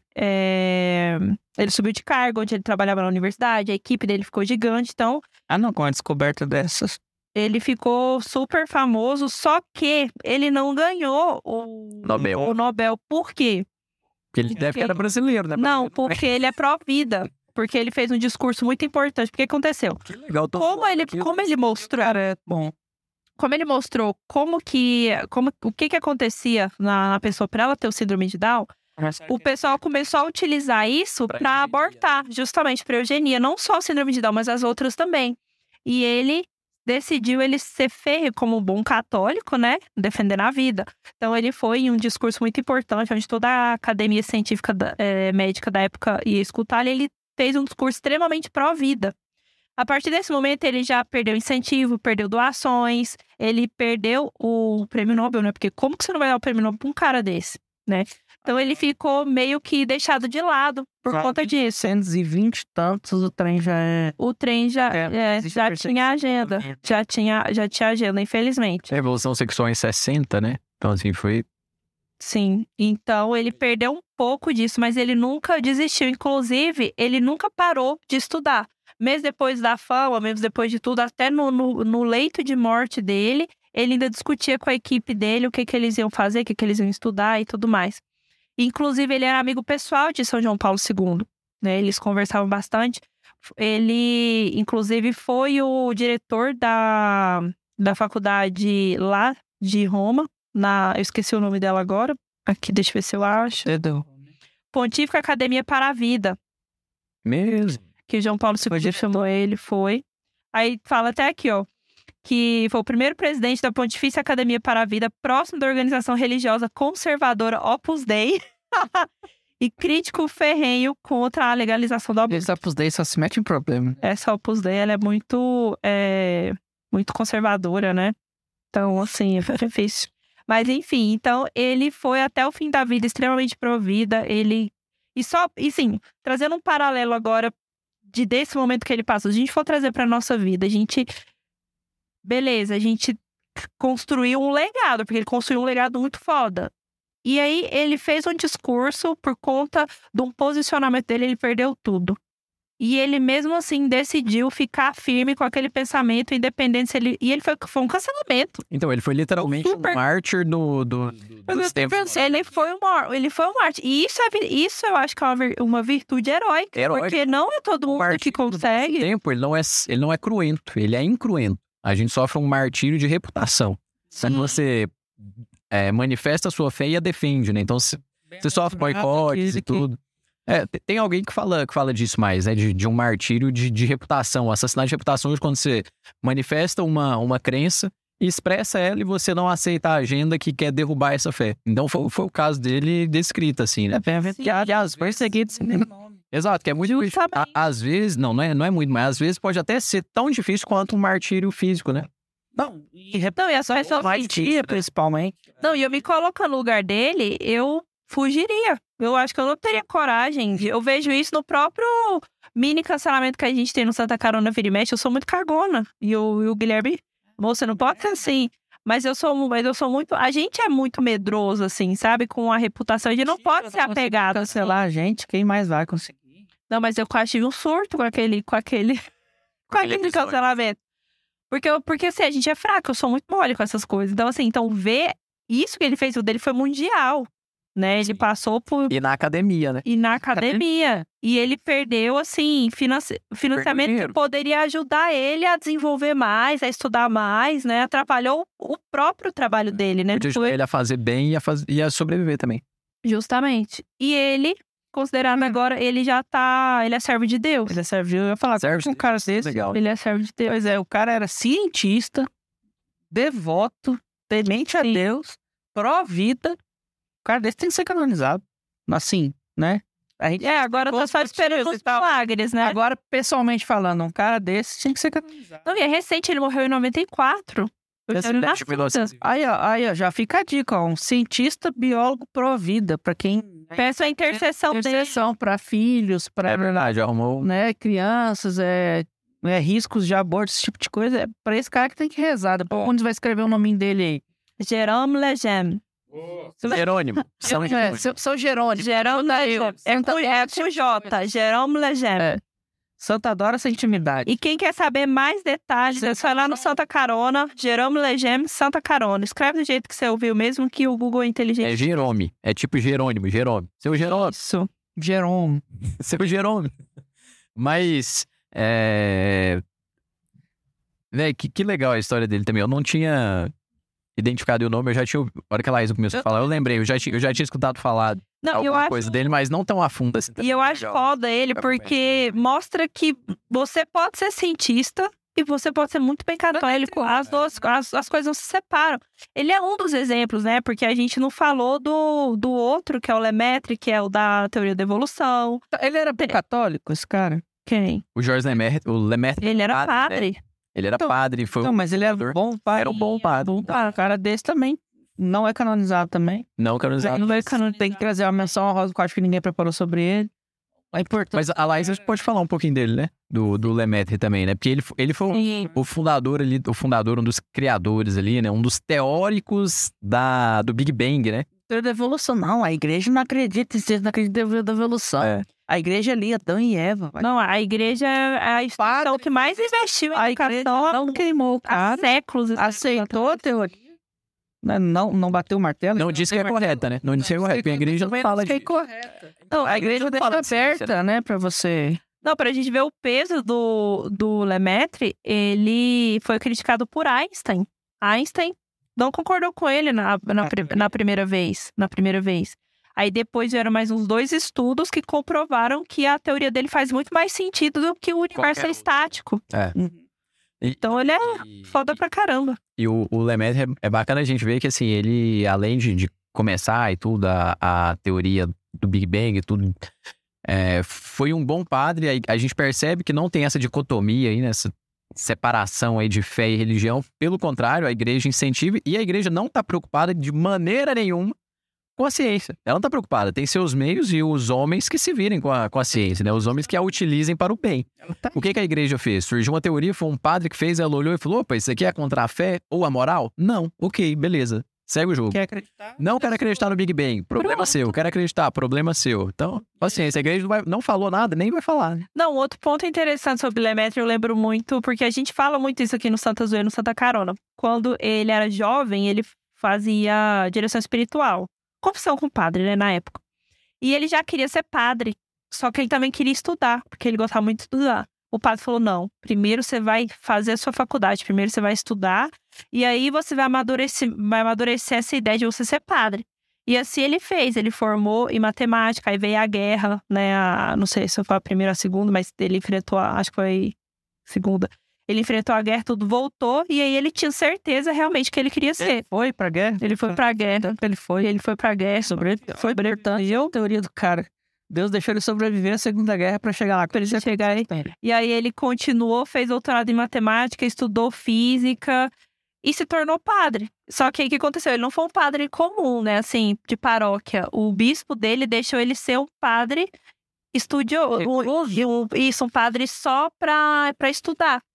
Para você ver a importância de bispos que consigam ver os sacerdotes que são paroquiais e os sacerdotes para estudo, porque a igreja sempre foi assim. Mendel só acha que ser um só para estudo. O Mendel, que é o pai da genética, né, que ele descobriu a questão lá das ervilhas. Ele era estudioso, ele via no mosteiro, estudava, beleza, ele não tinha um paróquia. Então, assim, a gente precisa ter essa diferenciação. Hoje em dia ainda tem isso, só que hoje os bispos têm mais essa tendência de levar eles para a paróquia, né? Uma questão mais pastoral. Mas, enfim, é bom mandar aqueles que gostam de estudar para estudar. Mas é bom, exatamente. Tem padres que né? Tira da paróquia e coloca para estudar, padres que coloca na paróquia. Tem padres que a gente tinha que tirar da vida, né? Eu vou fazer o advogado do diabo aqui, mas, tipo, uma coisa que eu e o Ian percebeu aqui é que, por exemplo, é muito difícil também essa questão, porque falta muito padre, né? A gente vive numa região muito bem... munida de padre. Privilegiada. Mas falta muito padre em muitos lugares. Então, por isso que é difícil também fazer essa divisão, assim, para padres que estudam e meio que pastorais. Né? Exatamente. Bento XVI é um exemplo, né? Ele queria ser estudioso só. Aí ele foi bispo, depois foi cardeal. Não queria ser nada, né? Ele só queria estudar. É um de servo na vinha do Senhor, né? Justamente. Cara, ele foi indo pra não recusar a vontade de Deus. Ele só até imagina, fez o que Deus queria. Que ele tivesse feito. O interno dessa pessoa, imagina. É por isso que eu acho que ele é mais santo do que douto. Imagina a meditação dele pra renunciar a algo que ele aceitou sendo por vontade de Deus. É. Nossa, não vamos falar de Bento, não. Já teve o trem dele, eu perdi a minha chance. Mas, nossa, foi o segundo, né? Você participou do primeiro sobre o Bento XVI, né? Então, acho que eu não participei de nenhum. Não, o primeiro foi o 16º episódio. 16º episódio, foi bem no comecinho, esse você tava. Eu lembrei um livro, inclusive. livrinho dele. Tá, verdade. Tudo. Tem que ler ele, já tô escrevendo. É o Vovô Bento o nome dele. É, vamos fazer uma pequena citação aqui, então, bem breve também. A um cara da igreja antiga, um padre da igreja, que, falando de Bento XVI, né? O material que eu peguei aqui para lembrar foi justamente dos padres da igreja, né? A audiência do Bento XVI em 25 de abril de 2007. Um dia depois do meu batismo. Quer dizer, do meu 14º aniversário de batismo, né? Quando eu corrigi. Então, fui batizado no 24 de abril, eu só busquei a data. Mas enfim, que é justamente o chamado pai do Ocidente. O pai do Ocidente, Orígenes. Orígenes, que acho que todo mundo conhece alguma citação de Orígenes. É a mais famosa delas. Eu acho que só com essa a gente já poderia ver o cacife espiritual desse cara. Que ele falava, diante de uma tentação, um cristão sai santo ou ele sai idólatra? Então acho que com essa daí o Orígenes já matava a charada, né? Pra que lado que esse cara foi, né? Ele morreu quase mártir. Porque quase mártir. Ele não morreu diretamente no martírio sofrido. Quando Orígenes morreu, o Bento XVI conta isso. Nunca li biografia do Orígenes, a referência que eu tenho é o Bento XVI. Então, ele contando a história de vida dele, ele contou que o Orígenes, ele ansiava pelo martírio. E o pai dele morreu mártir. E ele achava... Ele falava que era uma glória, então ele falava assim, não, se eu tiver a honra de chegar ao martírio, mas isso é pros grandes, né? Então eu acho que eu não mereço, mas se eu pudesse, seria, tipo, ganhar na Mega Sena pra mim, assim, né? Dar o meu sangue pra Cristo, que eu já dou a minha vida, e entregar o meu sangue, até o spoiler, o despojamento completo e tal. E o pai do Orígenes morreu martirizado e ele apoiou o pai dele.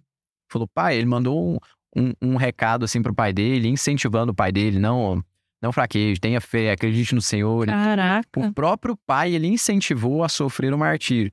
Então, tamanha a fé desse cara, né? E depois ele soltou essa frase, né? Diante de uma tentação, um cristão sai santo ou ele sai idólatra. Ele sofreu uma perseguição, já no final da sua vida, ele já estava bem velhinho, sofreu uma perseguição, foi mutilado ali, espancado e tudo, e não morreu naquele então, mas morreu um pouco depois, em decorrência... Olha o capeta... Em decorrência da... Foi porque eu tive um pensamento aqui de fazer um paralelo de alguém com Orígenes. Não vou fazer não. Tá bom, não farei. Então, o Orígenes não morreu diretamente, mas algum tempo depois, semanas, meses, ele acabou morrendo em decorrência das doenças que ele teve, do seu martírio, né? Foi ele que se mutilou? Orígenes. Ele foi mutilado, né? Não necessariamente ele se mutilou, né? Mas ele meio que se permitiu, né? Então, eu tô confundindo, porque tem um que ele amputou o próprio órgão pra não pecar contra a castidade. Boa pergunta. Não foi ele. Ou foi Tertuliano, hein? Bem lembrado, eu não pesquisei isso daqui hoje. Isso que é justamente o motivo pelo qual ele não teve processo de canonização. Não, porque o Orígenes, o problema dele foi mais dos seguidores dele. Então, tal qual várias pessoas da nossa época, o problema não é nem a pessoa, são os seguidores. Então, foi esse o pensamento que eu tive, que derrubou o quadro aqui. Não vou citar nomes. Desde Jesus Cristo é assim, né? O problema não é a pessoa, são os seguidores. Mas, com Orígenes, ele tinha um problema, que ele é um dos grandes padres da igreja. É o maior padre, eu acho, dos 3 primeiros séculos ali. Foi o cara que mais falou, né? Ele tinha vários escritos, mais ou menos, assim, mas sermões. Ele tinha muitos sermões escritos, não diretamente por ele, mas que ele pregava e as pessoas escreviam. E que ajudou na conversão e tá na liturgia das horas, na liturgia da igreja, até hoje, né? Então, assim, é muito... O que ele escreve é de uma riqueza gigantesca, assim, pra igreja. A liturgia da igreja, né? O quão importante é esse cara. A igreja reconhece, né? E qual que era o problema dele? Era uma questão da teoria... Acho que a heresia do monofisismo, se eu não me engano. Mas era mais ou menos, ele falava, tinha um problema também que era a respeito da pré-existência da alma. Então ele pensava, o que é um erro, mas naquela época eram hipóteses. Então por isso que a igreja não considera que Orígenes era necessariamente um herege, porque nessa época a fé da igreja não estava manifestada. E ele é considerado também, até, eu não sei se foi o Alexandre Varela que comentou isso uma vez, ou se foi o Júlio lá, que ele é o pai da teologia, que ele é como se fosse assim, o pai, o primeiro teólogo, assim, por excelência, porque ele pegava o texto bíblico e tentava estudar Deus por meio da exegese. Então ele é como se fosse um pai da teologia, né? E o Orígenes, ele assim... Ele morreu sem poder... Como é que fala? A igreja ainda não tinha batido martelo sobre o negócio. Sobre várias questões. Essa questão da alma, salvo engano, já tinha passado. Tanto que ele também teve capacidade de reconhecer alguns erros, mas isso é porque ele pensava que a alma humana primeiro ela era criada, depois ela era encarnada, mais ou menos um paralelo com o que aconteceu com Cristo. Uhum. Mas Cristo porque era Deus, ele era Deus e se encarnou. A alma humana, ela é criada no exato momento em que o corpo é criado, então ela é infundida no exato momento em que o espermatozoide e o óvulo se unem, né? Então surgiu uma vida e surgiu uma alma. Mas ele acreditava que não, que ela era pré-existente, ficava em algum lugar para que depois foi gerado um corpo, essa alma ia habitar esse corpo. Isso trazia um problema que era a questão dos espíritas, como que é o nome daquele negócio? Reencarnação. O branco que deu aqui. Verdade, porque se a alma já existe, ela pode ser reciclada, reaproveitada. Então teve esse problema que muitos dos seguidores dele falavam que a reencarnação não era contrária à fé, mas ele pessoalmente disse que sim. A princípio ele disse que poderia ser que sim, poderia ser que não, mas em determinado momento ele disse que a reencarnação não era compatível com a fé cristã. Então assim, como muitos de seus discípulos falavam dessa questão da reencarnação, isso daí foi um problema também que os seguidores dele, levando adiante, acabaram atrapalhando ali o seu processo de canonização. Mas um cara extremamente admirável, um cabeção assim do caramba, né? Um intelectual foda mesmo, um cara de um outro patamar, assim, de uma outra envergadura intelectual, que além disso tinha uma vida santa, né? Uma ânsia não só por conhecimento, mas por santidade, né? Uma ânsia de fazer mais por Cristo, de se assemelhar com Cristo ao ponto de entregar até a própria alma, né? Diante de uma tentação, ou o cristão sai idólatra, ou ele sai santo. Isso aí é bom a gente pegar, eu já usei isso daqui como tema de meditação várias vezes, essa frasinha dele. Porque ele tem um livro lá da Patrística e tudo. Então, eu já fiz uma meditação só sobre esse tema, assim, né? Sobre quantas tentações que a gente não se depara no dia a dia, que ao invés da gente ter o heroísmo de ser santo ali, de negar a tentação, a gente se torna um idólatra, né? Por exemplo, questão de castidade, de vista, de vícios, de temperança, de beber um pouquinho mais. A gente prefere idolatrar uma comida, uma bebida, um prazer temporário, alguma coisa pequena, ao invés de renunciar a isso, que a gente sabe que não é uma coisa boa, pra poder mostrar que, opa, peraí. Por que você olhou pra mim quando falou sobre idolatrar comida? Entendi, não. Eu tô refletindo. Por que será? Eu posso aproveitar que o Ian levantou? Não sei se você terminou, Ian. Terminou? Terminei e eu fiquei agoniado ali. Fui mudar de assunto com o Marcos. Eu vi que você tava olhando demais pra ela. Eu posso ler os nossos tipos aí, que a gente recebeu aqui? Vai lá. Pô, vai lê lá. Quase acabando o programa já. Bom... O Rodolfo Ferreira mandou assim: cheguei atrasado, pensei, caraca, o truco é bom mesmo. K2 tá cabeludão. Aí vi que era o grande Max de volta. Não, agora não tem nem como confundir mais, K2 tá magrinho, pô. Bom vê-lo novamente e parabéns. Vamos falar sobre Benigna, Frei Damião ou Padre Cícero? Cara, tá aí os brasileiros esquecidos aqui na lista. A gente não quer polemizar, não. Padre Cícero já vai falar. Ninguém falou do Dom Helder Câmara também, né? Às vezes aparece alguém pra falar aí, pra colocar a gente contra a parede. E esse cara existe mesmo? Não tô zoando. Ou fala dele, mas nunca... O Mário Sotopietra falou, chegando agora, estou feliz. É o seu chefão, né? É o gerente. Quem conhece? Pois não, o chefinho tá sumido, não tá? Tá sumido. Eu só conheço o chefinho. O chefinho eu conheço, converso com ele todo dia. Ele veio aqui, o Sotopietra, né? É, o Sotopietra veio aqui. Ele é do Sul, inclusive, né? É do Paraná, eu acho. Nem me chamaram. Ele falou... Ah, Paraná? Né? Chegando agora, estou feliz em ver o Max. Abraço para toda a galera. Um abraço pra você. Abraço. Pelo jeito, o Sotopietra, ele tá tão feliz em descobrir que você é paranaense, não. Não, Paraná é bom. Piá lá é massa. O Diego Colares falou assim, façam uma menção honrosa sobre o Lemaître. Tá feito. E ele também já tinha mandado alguma coisa aqui pra cima, um superchat, só que ele não escreveu e eu não sei se ele mandou outra mensagem. E é isso. Acho que é isso. Ninguém falou, hein, velho? A hora que eu mandei pra Karine o tema e tudo e as anotações, é porque na hora eu não tava... Eu tenho um grupinho de anotações Santa Zoeira. Nessa hora eu não tava com ele e mandei direto na conversa da Karine. Aí a Karine já me respondeu assim, Chesterton. Achei que todo mundo ia perguntar do Chesterton. Ninguém comentou do Chesterton até agora, né? Não, ninguém. Falaram do Futonshin. Futonshin já é venerável também, né? Falaram que Dom Helder é santo aqui. Olha, já falaram do Dom Helder, ele não tinha falado até agora. Helder é o quê? Do Helder Câmara, é santo. Mas um pouco antes de você falar agora de Chesterton, alguém já tinha comentado. Bom, a gente não pode. Chesterton, acho que dispensa comentários, assim, né? Não, acho que você podia comentar, Ian. Ó, o Chesterton merecia um episódio só pro Chesterton. Eu acho que ele fala pra ele, um episódio só sobre o Chesterton. Ele merecia um episódio só pra ele, assim, né? Mas tá aí um cara que poderia ser santo com tudo. Pra quem já leu o livro... Eu tenho muitos livros de Chesterton. Eu devo ter lido um ou dois. Mas já dá pra perceber que quando tinha o site do Santa Carona, tinha blog, o Ian escrevia, tinha ali a leve semelhança de escrita. Na época eu lia mais Chesterton. Agora já tem um tempo que eu tô lendo menos. Tem um tempo que eu tô lendo menos Chesterton, né? Mas não parou. Mas não parar, né? Mas o Chesterton é muito bom, velho. Volta e meia, você tem que dar uma voltinha, assim, pra ler pelo menos um conto, alguma coisa, assim. O jeito que ele escreve é muito bom mesmo, muito bom. Quem gosta do que o Neve escreve aí também é bebido de Chesterton, no Plano de Salto. O Souto Pietro apareceu aqui de novo e falou: sou catarinense, não me ofendam. Sabe o que ele pediu? Ele não mora no Paraná? Neve que mora. Ele não é de Londrina? Eu acho que ele é de Londrina, velho. Londrina é Paraná. Eu não lembro o que eu comi ontem, nossa. Eu acho que ele é de Londrina, mas enfim, tá em boas mãos. Ele fala piá. Tá em uma terra boa. Catarina. Paraná fala piá também, fala. Uri. Sabe qual que é a única coisa boa de Santa Catarina? Que separa o Rio Grande do Sul do resto do país. Entendi. Chega no Beto Castro. Sem ofensa. Que ele pediu pra não ofender.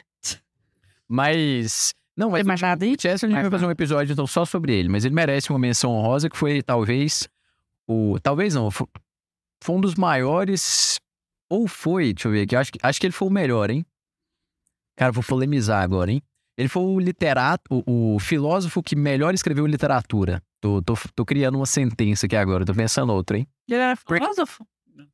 A ortodoxia é bem filosófica. Só que o Chesterton, porque assim, às vezes você encontra pessoas que são muito gênias na filosofia, mas que não são tão gênias na literatura. Pessoas que são gênios na literatura e que às vezes não são gênios na filosofia. O Chesterton era gênio dos dois. A autobiografia é meio filosófica. Então, todos os livros do Chesterton são muito filosóficos. É esse que é o difícil da questão, né? Até hoje de literatura. Então, ele é um cara que consegue ser gênio nos dois campos. Então, o Chesterton, se não for canonizado, é porque outros britânicos tomaram-lhe a fama, né? Mas o cara estava em todos os lugares, né? Ele competiu para ser reitor da universidade, eu acho que Cambridge, com ninguém mais, ninguém menos que o Winston Churchill. Eu queria falar do Churchill também no episódio. A gente podia fazer uma tier list, assim, ó. Maçons favoritos. Comprovado que ele é maçom? Churchill é. Comprovado. É. Coitado. Podia ter uma tier list, velho, de maçons aqui, ó. Cara desse, velho. Tier list, melhores maçons. Meu maçom favorito, né? O Churchill ia tá lá em cima, assim. Um cara desse, às vezes, faltou alguém pra conversar com ele. Mas... Vamos fazer mais umas menções honrosas pra acabar? Um cara tipo Churchill, eu acho que... não ia virar a cabeça assim, não. Enfim. Só comentar aqui rapidinho sobre Isidoro Zorzano também, porque... Inclusive fazer um adendo aqui, que muitas vezes, né, a gente precisa... Para abrir o processo, precisa ali ter uma fama, né, de santidade. Tem que ter a devoção, né? Não é paroquial, mas é diocesana. Tem que ter... E após isso, vem andando, tem que ter os milagres, né? Sim. O que tem de milagre de santo que não tem processo aberto, né? E eu digo santo porque está no céu. Tem nome pra eles, assim? Não, é santo mesmo. Tem o dia de todos os santos. Isso aí, de todos os santos, exatamente. Todo mundo que está no céu é santo. O que tem de milagre, assim, que não é atribuído pra santo que a gente que é conhecido, né? Ou que é beato e tal. Eu vou citar aqui Isidoro Zorzano e fazendo esse adendo assim, né, a gente reza e recebe, acaba que não escreve a carta, né, para agradecer para a diocese local que abriu o processo e tal. O Isidoro, inclusive o nome do meu filho é Isidoro por causa de Isidoro, né? Isidoro Zorzano Ledesma. Porque meu pai, na época do Covid, ele foi internado, né? Então pegou aí 70% do pulmão e tal. Ele foi internado para morrer, inclusive. Eu acho que o médico chamou pra despedir o filho da mãe. A minha irmã nem gosta de lembrar dessa história.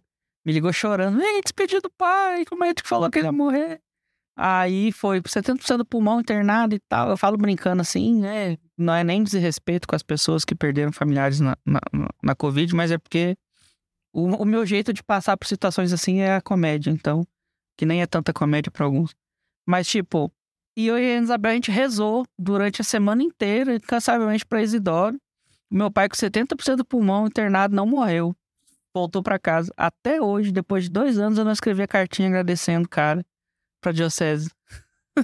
Nossa, olha que vergonha. Assim, não façam igual eu, não sejam mal agradecidos. Né? Até dia 15 de julho você tem que escrever. Até dia 15 de julho, é o dia dele. Inclusive, é o dia que eu optei, 15 de julho. Olha só, né? As coisas andando, foi. E o Max nem sabia. O quê? Que era o dia dele. Não, sabia não. É. No dia, carai, apitei aqui em julho e falei, pô, não é... Tem nada, né? Tem nada. Aí, beleza. O Ian me mandou uma mensagem, né? Era sábado, por esse Nossa Senhora, dia de Nossa Senhora por Excelência e tal, eu lembro até hoje a mensagem. Aí, beleza, foi, aí aqui, Isidoro Zorzano. Aí fui ler a história dele, passou. Aí, vou pegar um santo de devoção que eu não seja conhecido. Peguei o Isidoro, comecei a ler um pouquinho e tal. Até que esqueci dele. Muito tempo ficou esquecido aqui dentro de mim. Aí quando aconteceu isso, eu e a Isabel, vamos rezar para Isidoro e tal. Porque eu tinha o santinho dele dentro da minha Bíblia lá. Aí a Isabel viu, vamos rezar. Aí voltou. E do pessoal de vida ordinária, principalmente do Opus Dei, que a gente fala que tem pouca informação, porque teve uma vida ordinária e ele foi menos ainda, né? É, o Isidoro não tem quase nada. Tem nada. O livro espanhol. Mas é muito... Poucas. É um livro em espanhol que é bem fininho também. Né? Muito fino, que não fala dele. Mas assim, ele foi um cara que estudou com São José Maria. Ele era um colega de São José Maria Escrivá, meio que de infância ali, de colegial. Então, vê, o cara é meio que um exemplo de santidade, aquele negócio que a gente fala, um santo nunca tá sozinho, né? Mas que a pessoa ficou marcada de tal maneira que ele conheceu São José Maria pequeno, assim, jovem, né? São José Maria passou muito tempo, foi pra seminário, viu sua vocação, foi pra seminário, passou o tempo, aí viu o Opus Dei, né? Teve a sua ali, né? Fundou o Opus Dei, tudo, passou um tempo. Quando ele viu o Opus Dei, foi lembrar e falou, pô, tem que passar essa mensagem pra alguém. A primeira pessoa que ele lembrou, o Isidoro, lá atrás. Então esse cara marcou São José Maria e vice-versa. Quando São José Maria ligou, ele estava disposto a ir lá encontrar a família e foi um dos primeiros membros do Opus Dei, né? Então assim... Foi um dos três... Não, os três primeiros não, mas foi um dos primeiros. Talvez o primeiro, né? Eu não confesso que eu não sei, mas... São três sacerdotes os primeiros, se eu não me engano. Não, os primeiros a serem ordenados, porque nos primeiros... Dom Álvaro se juntou com 34, né? Dom Álvaro só pediu admissão no Opus Dei em 34. Foi Álvaro, eu acho que ele é os três primeiros, Álvaro, Isidoro e... José Maria. Não, mas esses são os três primeiros sacerdotes, né? É, isso aí é lá em 44. Isso aí é tem 18 anos, 16 anos, né? Eu tô confundindo 16 anos pra frente. Com datas, então. Eu sou assim. Mas o Isidoro, assim, foi lá pra frente, então conheceu São José Maria, conviveu junto com o cara... E eles...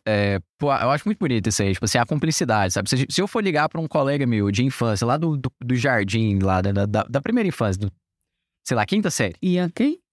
Tipo assim, se o cara lembrar de mim, já vai ser uma coisa top, assim. Se eu chamar o cara pra fazer uma coisa, ele for, putz, velho. É feliz demais, velho. Pois é. E vice-versa, assim. O cara também tem a mesma consideração, quer dizer, que era um vínculo forte. Pessoas que se marcaram por um amor a Jesus Cristo, né? Porque quando São José Maria ligou pra ele, e provavelmente falou, pô, agora eu sou o padre José Maria Escrivá, né?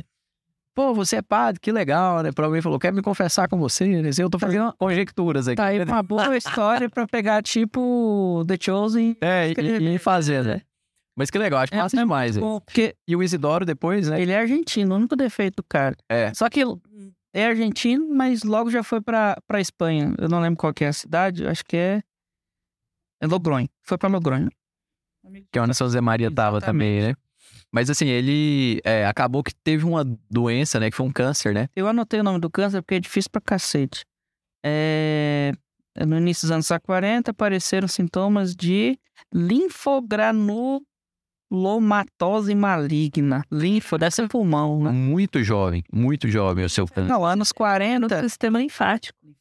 São José Maria era de 1902? Eu não sei, não. O Isidoro, eu não sei de que ano que é. Setembro de 1902. Então, assim, cara muito novo. Anos 40. Anos, né?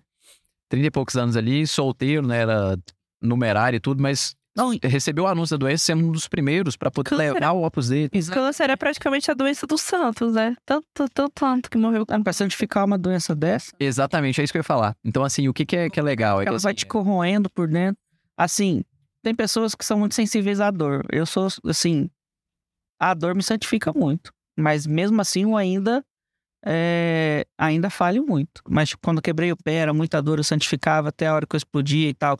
Um cara com um câncer, que eu imagino a dor que seja, conseguir santificar e ainda ter essa fama, nossa senhora, eu... E assim, ele estava ali, ele foi um dos primeiros, né? Ele viu o Opus Dei e pensou, pô, isso daqui é uma coisa de Deus, uma coisa pelo século. E São Zé Maria também achava. São Zé Maria, na época era assim, é, Dom Álvaro foi assim também. É, conversaram rapidão assim, né? Conversaram e tal, viveram ali uns dias, logo apitaram, né? Não foi... Acho que Dom Álvaro ainda demorou um ano, né? Não, foi rápido também. Dom Álvaro foi rapidinho, porque ele conheceu tarde, né? Conheceu tarde. Aí, e foi, e já apitou, já foi, participou da guerra, não, ele viveu a guerra, vivenciou a guerra na Espanha. Ele, como argentino, ele tinha lá a cidadania, então ele tinha mais facilidade para ir... Para entrar e sair. Lugares, exatamente. É, só que ele era um conhecido católico, então ele ainda corria riscos, né? O pessoal conhecia ele como bom católico, né? Então, ele fazia todas aquelas viagens com o pessoal, sou argentino e tal, e passava, entrava, saía. Ele fazia todas essas viagens de risco para poder ajudar as pessoas que estavam fugindo, né? Os padres e tal.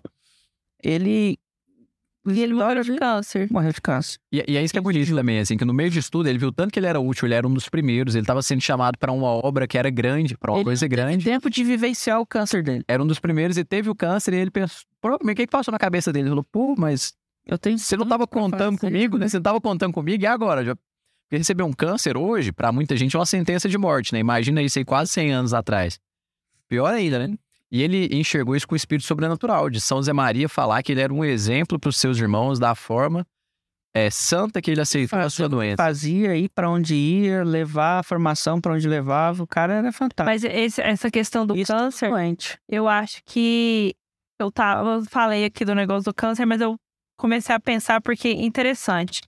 Quem sabe viver bem a virtude do cristianismo e todas as virtudes que estão dentro disso, sabe aproveitar todos os momentos da vida. E eu acho que o câncer, antigamente eu falava assim, não, eu quero morrer rápido, pra eu não sentir dor.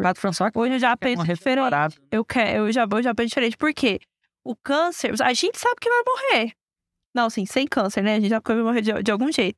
Mas quando a gente tem ali a sentença da doença, a gente sabe que por mais que a gente trate, ela pode voltar, a gente encara a vida de uma outra forma. E a gente consegue organizar a nossa vida, a gente consegue ter uma clareza maior. Eu achei interessante o padre François, foi para Brasília. A primeira igreja que ele foi, quem estava lá era o padre Ulisses, o padre anterior. E ele era médico, antes dele se tornar padre. E aí ele descobriu que ele tinha câncer na faringe, se eu não me engano. Câncer bem aqui. Ele não contou para ninguém que ele tinha câncer. Ninguém sabia que ele tinha câncer. Ele trabalhou até o dia dele ser internado. Ele celebrava as missas, atendia a confissão, fazia tudo que ele... E ele foi um padre muito bom. O padre François conta que ele cuidava muito bem da paróquia, ele era presente, ele era assim um homem... O padre François falou, era um padre fantástico. Ele contou pro bispo dele que ele tinha câncer no dia que ele foi internado. Ele ligou pro Dom Aparecido, se não me engano. E falou, eu tenho câncer e eu vou ser internado hoje. Passou poucos dias, uma semana mesmo, ele morreu. Ou seja, ele não viveu uma autopiedade, ele não sofreu, ele não saiu contando pra todo mundo que ele era um pobre coitado. Ele sobreviveu, ele sobreviveu a fé dele da melhor forma. Né? Câncer. Então pensa que saco que seria, né? E ele sobreviveu aquilo ali. É o que Deus mandou. Não, claro, tudo que ele podia fazer pra tratar, ele fez. Só que ele sabia que ele ia morrer. E aí, ele viveu bem. Então, eu acho que, na verdade, um câncer, entendam bem o que eu vou falar, gente. Muitas vezes ele pode ser um presente para a vida de uma pessoa. Não, mas é. Para a pessoa saber encarar a vida. Eu vi uma pessoa de perto, o vô do Guilherme. Não foi câncer, foi ela. Mas ele soube aproveitar a doença toda. Ele pediu perdão para todo mundo que devia pedir. Ele se despediu de todo mundo. Ele deixou a casa organizada, explicou tudo para a filha dele. E foi definhando até que ele morreu. Mas ele morreu... leve, você viu que ele morreu tranquilo. Só tem tempo, né, pra se preparar. E isso eu acho que é uma bênção, de verdade. Uma bênção que eu não quero, mas... Justamente. Mas bênção que eu não quero, mas se vier, a gente tenta pegar de bom grado. Da forma que vier. Exatamente. Sim. Da forma que vier, quando vier... Como é que é? São 3. Quando vier. Quando vier, né? Mas se a gente souber, se a gente for bom cristão, acho que a gente vai... O jeito que vier, a gente vai saber lidar da melhor forma. Se Deus quiser, né? O intuito é esse, né? É o objetivo. Ele tá aqui pra isso. Se a gente for igual esse povo que a gente falou aqui hoje, Deus queira. Menções honrosas, né? Vamos lá, então. Menções honrosas a pessoas que fizeram grandes bens. A gente poderia ter falado mais aqui, mas pessoas que fizeram muito bem à igreja. com obras ou com orações, piedade, que não foram canonizadas. Então quer dizer que às vezes é o que a gente falou, não tem tanta necessidade, mas Tomás de Kempis, a quem atribuir da autoria da Imitação de Cristo. Então a gente não precisa falar que é um mestre, ele é um... Então é porque às vezes tem controvérsia. Eu acredito que ele é o autor. Mas e lembra que fala que o autor é desconhecido, né? Tem edições. Exatamente. Imitação de Cristo. Mas assim, 90%... Eu só conheço de Tomás. Assegurado Tomás de Kempis. Aí tem alguns que vêm sem. Então é atribuído a ele, mas acredito que foi ele porque ele escreveu mais livros e era um mestre da vida espiritual. Nossa, aquele livro é fantástico. Sou apaixonada naquele livro. Aquele livro é excelente mesmo. Ele é o precursor do caminho. Então, a gente fala muito do caminho aqui, caminho. Imitação de Cristo é o caminho da Idade Média. Imitação de Cristo foi o caminho de São José Maria Escrivá. Não, e Imitação de Cristo fez quantos santos, hein? Quantos santos esse livro não fez? Então, a gente poderia ou não falar de uma santidade de Tomás de Kempis, né? Outra pessoa foi o padre Nicolo Zuch, não sei como eu pronunciaria isso, que foi o padre que fez a oração do "Oh, minha Senhora", da consagração à Nossa Senhora. Também tem vídeo no canal Santa Carona explicando a música. Então tem, exatamente, tem um vídeo falando, mas que fez... A música da consagração. Exatamente, a oração, perdão. A música é brasileira, né? É. A oração e tudo é dele. Depois a música ganhou melodia e ficou o que a gente conhece, né? Gravando na memória de todo mundo. Mas então uma oração / música que todo mundo conhece, todo mundo reza, não precisa ser católico. Tocou essa música, até os ateus cantam. Coisa e propriedade, certo? Descobriu depois que o termo que ele usou podia ser traduzido por qualquer coisa. Então, assim, foi esse... Não, coisa e propriedade. O negócio é filho e não sei o que. O povo Maxal do Brasil agora. Eu esqueci. Não, é coisa e propriedade. O negócio não tá bom. Quando vai cantar aqui, as velhas cantar coisa e filho e alguma coisa. Eles não aceitam falar coisa... Filho e consagrado. Eles não aceitam falar propriedade. Eu nunca vi. Mas é porque a gente tem um idioma muito rico, né? O português. A senhora tem até o todos, né? Enriqueceu mais ainda. Mas então ele fez uma oração belíssima, muito piedosa, e isso... Não só isso, tá, gente? Ele fez muita coisa na vida, então, assim, a gente vê o extrato... Tá aqui por causa disso, né? Exato. A gente vê o extrato, assim, o que essa pessoa fez? Fez inúmeras coisas que, de resultado, uma delas é essa oração. Então, ele também não é canonizado. E, por último, Carlos Magno, né? Que é também aí, talvez, o grande... líder do Ocidente, né? Esse daqui também tenha sido talvez um criador da civilização ocidental, né? Ele expandiu a igreja católica. Ele conquistava tanta coisa que falava que ele fazia cruzadas para a igreja, mas querendo pegar territórios ali para sua... Talvez por isso ele não é canonizado. Seus povos e tudo. Mas não é canonizado, né? Porque ele é canonizado por causa da vida. Assim, ele teve ele é um pouquinho controverso na história, né? Mas como católico, sempre foi um bom católico, bem obediente e tudo. Então talvez tenha contado. O povo da Idade Média é esquisito, né? Tem também a Princesa Isabel, né? Nossa, velho, Princesa Isabel. A gente não falou de Princesa Isabel, velho. Era a primeira do roteiro aqui, eu pulei ela. Ela tá no roteiro? Tá. Primeira. Mas a Princesa Isabel, só uma menção, assim, ela teve grande importância, né? Porque ela vivia, realmente, tem mais de 80 mil documentos, né? Relatando a vida dela. E muito... Pegou fogo. Não, ainda tem. Ainda tem. Tava lá no museu, não? Tem um padre, que é um dos encarregados do caso dela, né? Porque ela tá no processo. Tá bem lento, né? Porque tem muitas controvérsias ainda. Mas ela viveu muitas virtudes heróicas, né? Ela também encabeçou a questão da abolição da escravidão. E ela ajudava muito a igreja. Inclusive, ela tinha contato, assim, pessoal. Ela encontrou São João Bosco pessoalmente, na época. Ela tinha contato pessoal com o Papa da época, que eu não me lembro o nome agora. E ela também teve contato com outro santo. Então, você vê, assim, que a vida dela, ela era muito católica. Ela realmente se dedicava. Não, ela era muito católica. Ela, não lembro. Mas ela era muito católica, assim, de influenciar a Portugal, né? A dar muito valor e trazer muito aqui a questão do catolicismo para o Brasil, né? A manter essa chama acesa aqui, que era um povo muito diversificado, né? Que tinha uma diversidade cultural muito grande. Até no Brasil Paralelo, tem um desses documentários que eles falam sobre o Brasil aí e tudo... da história que... Cara, um dos documentários históricos mais tops que eu já vi. O Rafael Nogueira fala muito disso aqui. Ele fala, a Princesa Isabel é uma mulher que poderia ser levada aos altares. Então, o Rafael Nogueira, professor Rafael Nogueira, né? Aqui, ela teve contato, foi com o Papa Leão XIII. Leão XIII. ela a Princesa Isabel, ela tinha uma grande sintonia com a doutrina moral e social da igreja. Leão XIII, né? Talvez tenha sido por isso que se encontrou com ele, né? Sim. Doutrina social da igreja. Aboliu a escravidão sem fumar um baseado. É. Então, já Isabel é chegada num negão. Sabia que o Max ia lembrar disso. Eu sabia que o Max ia lembrar disso pra gente encerrar o episódio. Ai, meu Deus. Ah, não, velho, pode falar o que quiser, a música é legalzinha. Mentira, não escuta esse tipo de coisa. Não coloque isso na minha biografia. Rapaz, daqui 100 anos, quando eu morrer, eu nunca vou... Os santos que deveriam ser canonizados, eu vou estar nesse programa, porque eu não vou ser por causa das minhas controvérsias. É pior, eu estarei... Vou ouvir o episódio e falar, isso aqui não faz. Estarei no céu. E é o que importa. Deus quiser. Amém. A Princesa Isabel doou alguma coisa de Nossa Senhora Aparecida também. O pessoal comentou aqui no chat, eu não lembro. Eu fui em Aparecida ano passado, mas eu já não lembro. Se foi a coroa ou se foi o manto. Todo mundo aqui pegou Covid, né? Isso aí, a memória acabou. Depois do Covid... Pois é, eu nunca mais fui eu mesmo. Achei que era, não é eu. Não, todo mundo ficou bagaçado depois do Covid. Galera, então é isso aí. Ó, o silêncio de novo. Galera,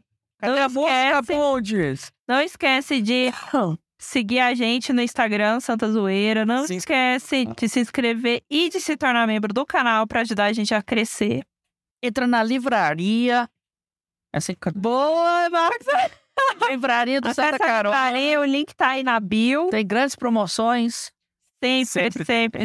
E agora vai ter uma promoção de quaresma pra gente poder se preparar melhor pra esse momento tão especial da... Livros espirituais pra quaresma. Então é isso aí. Despede aí, Max.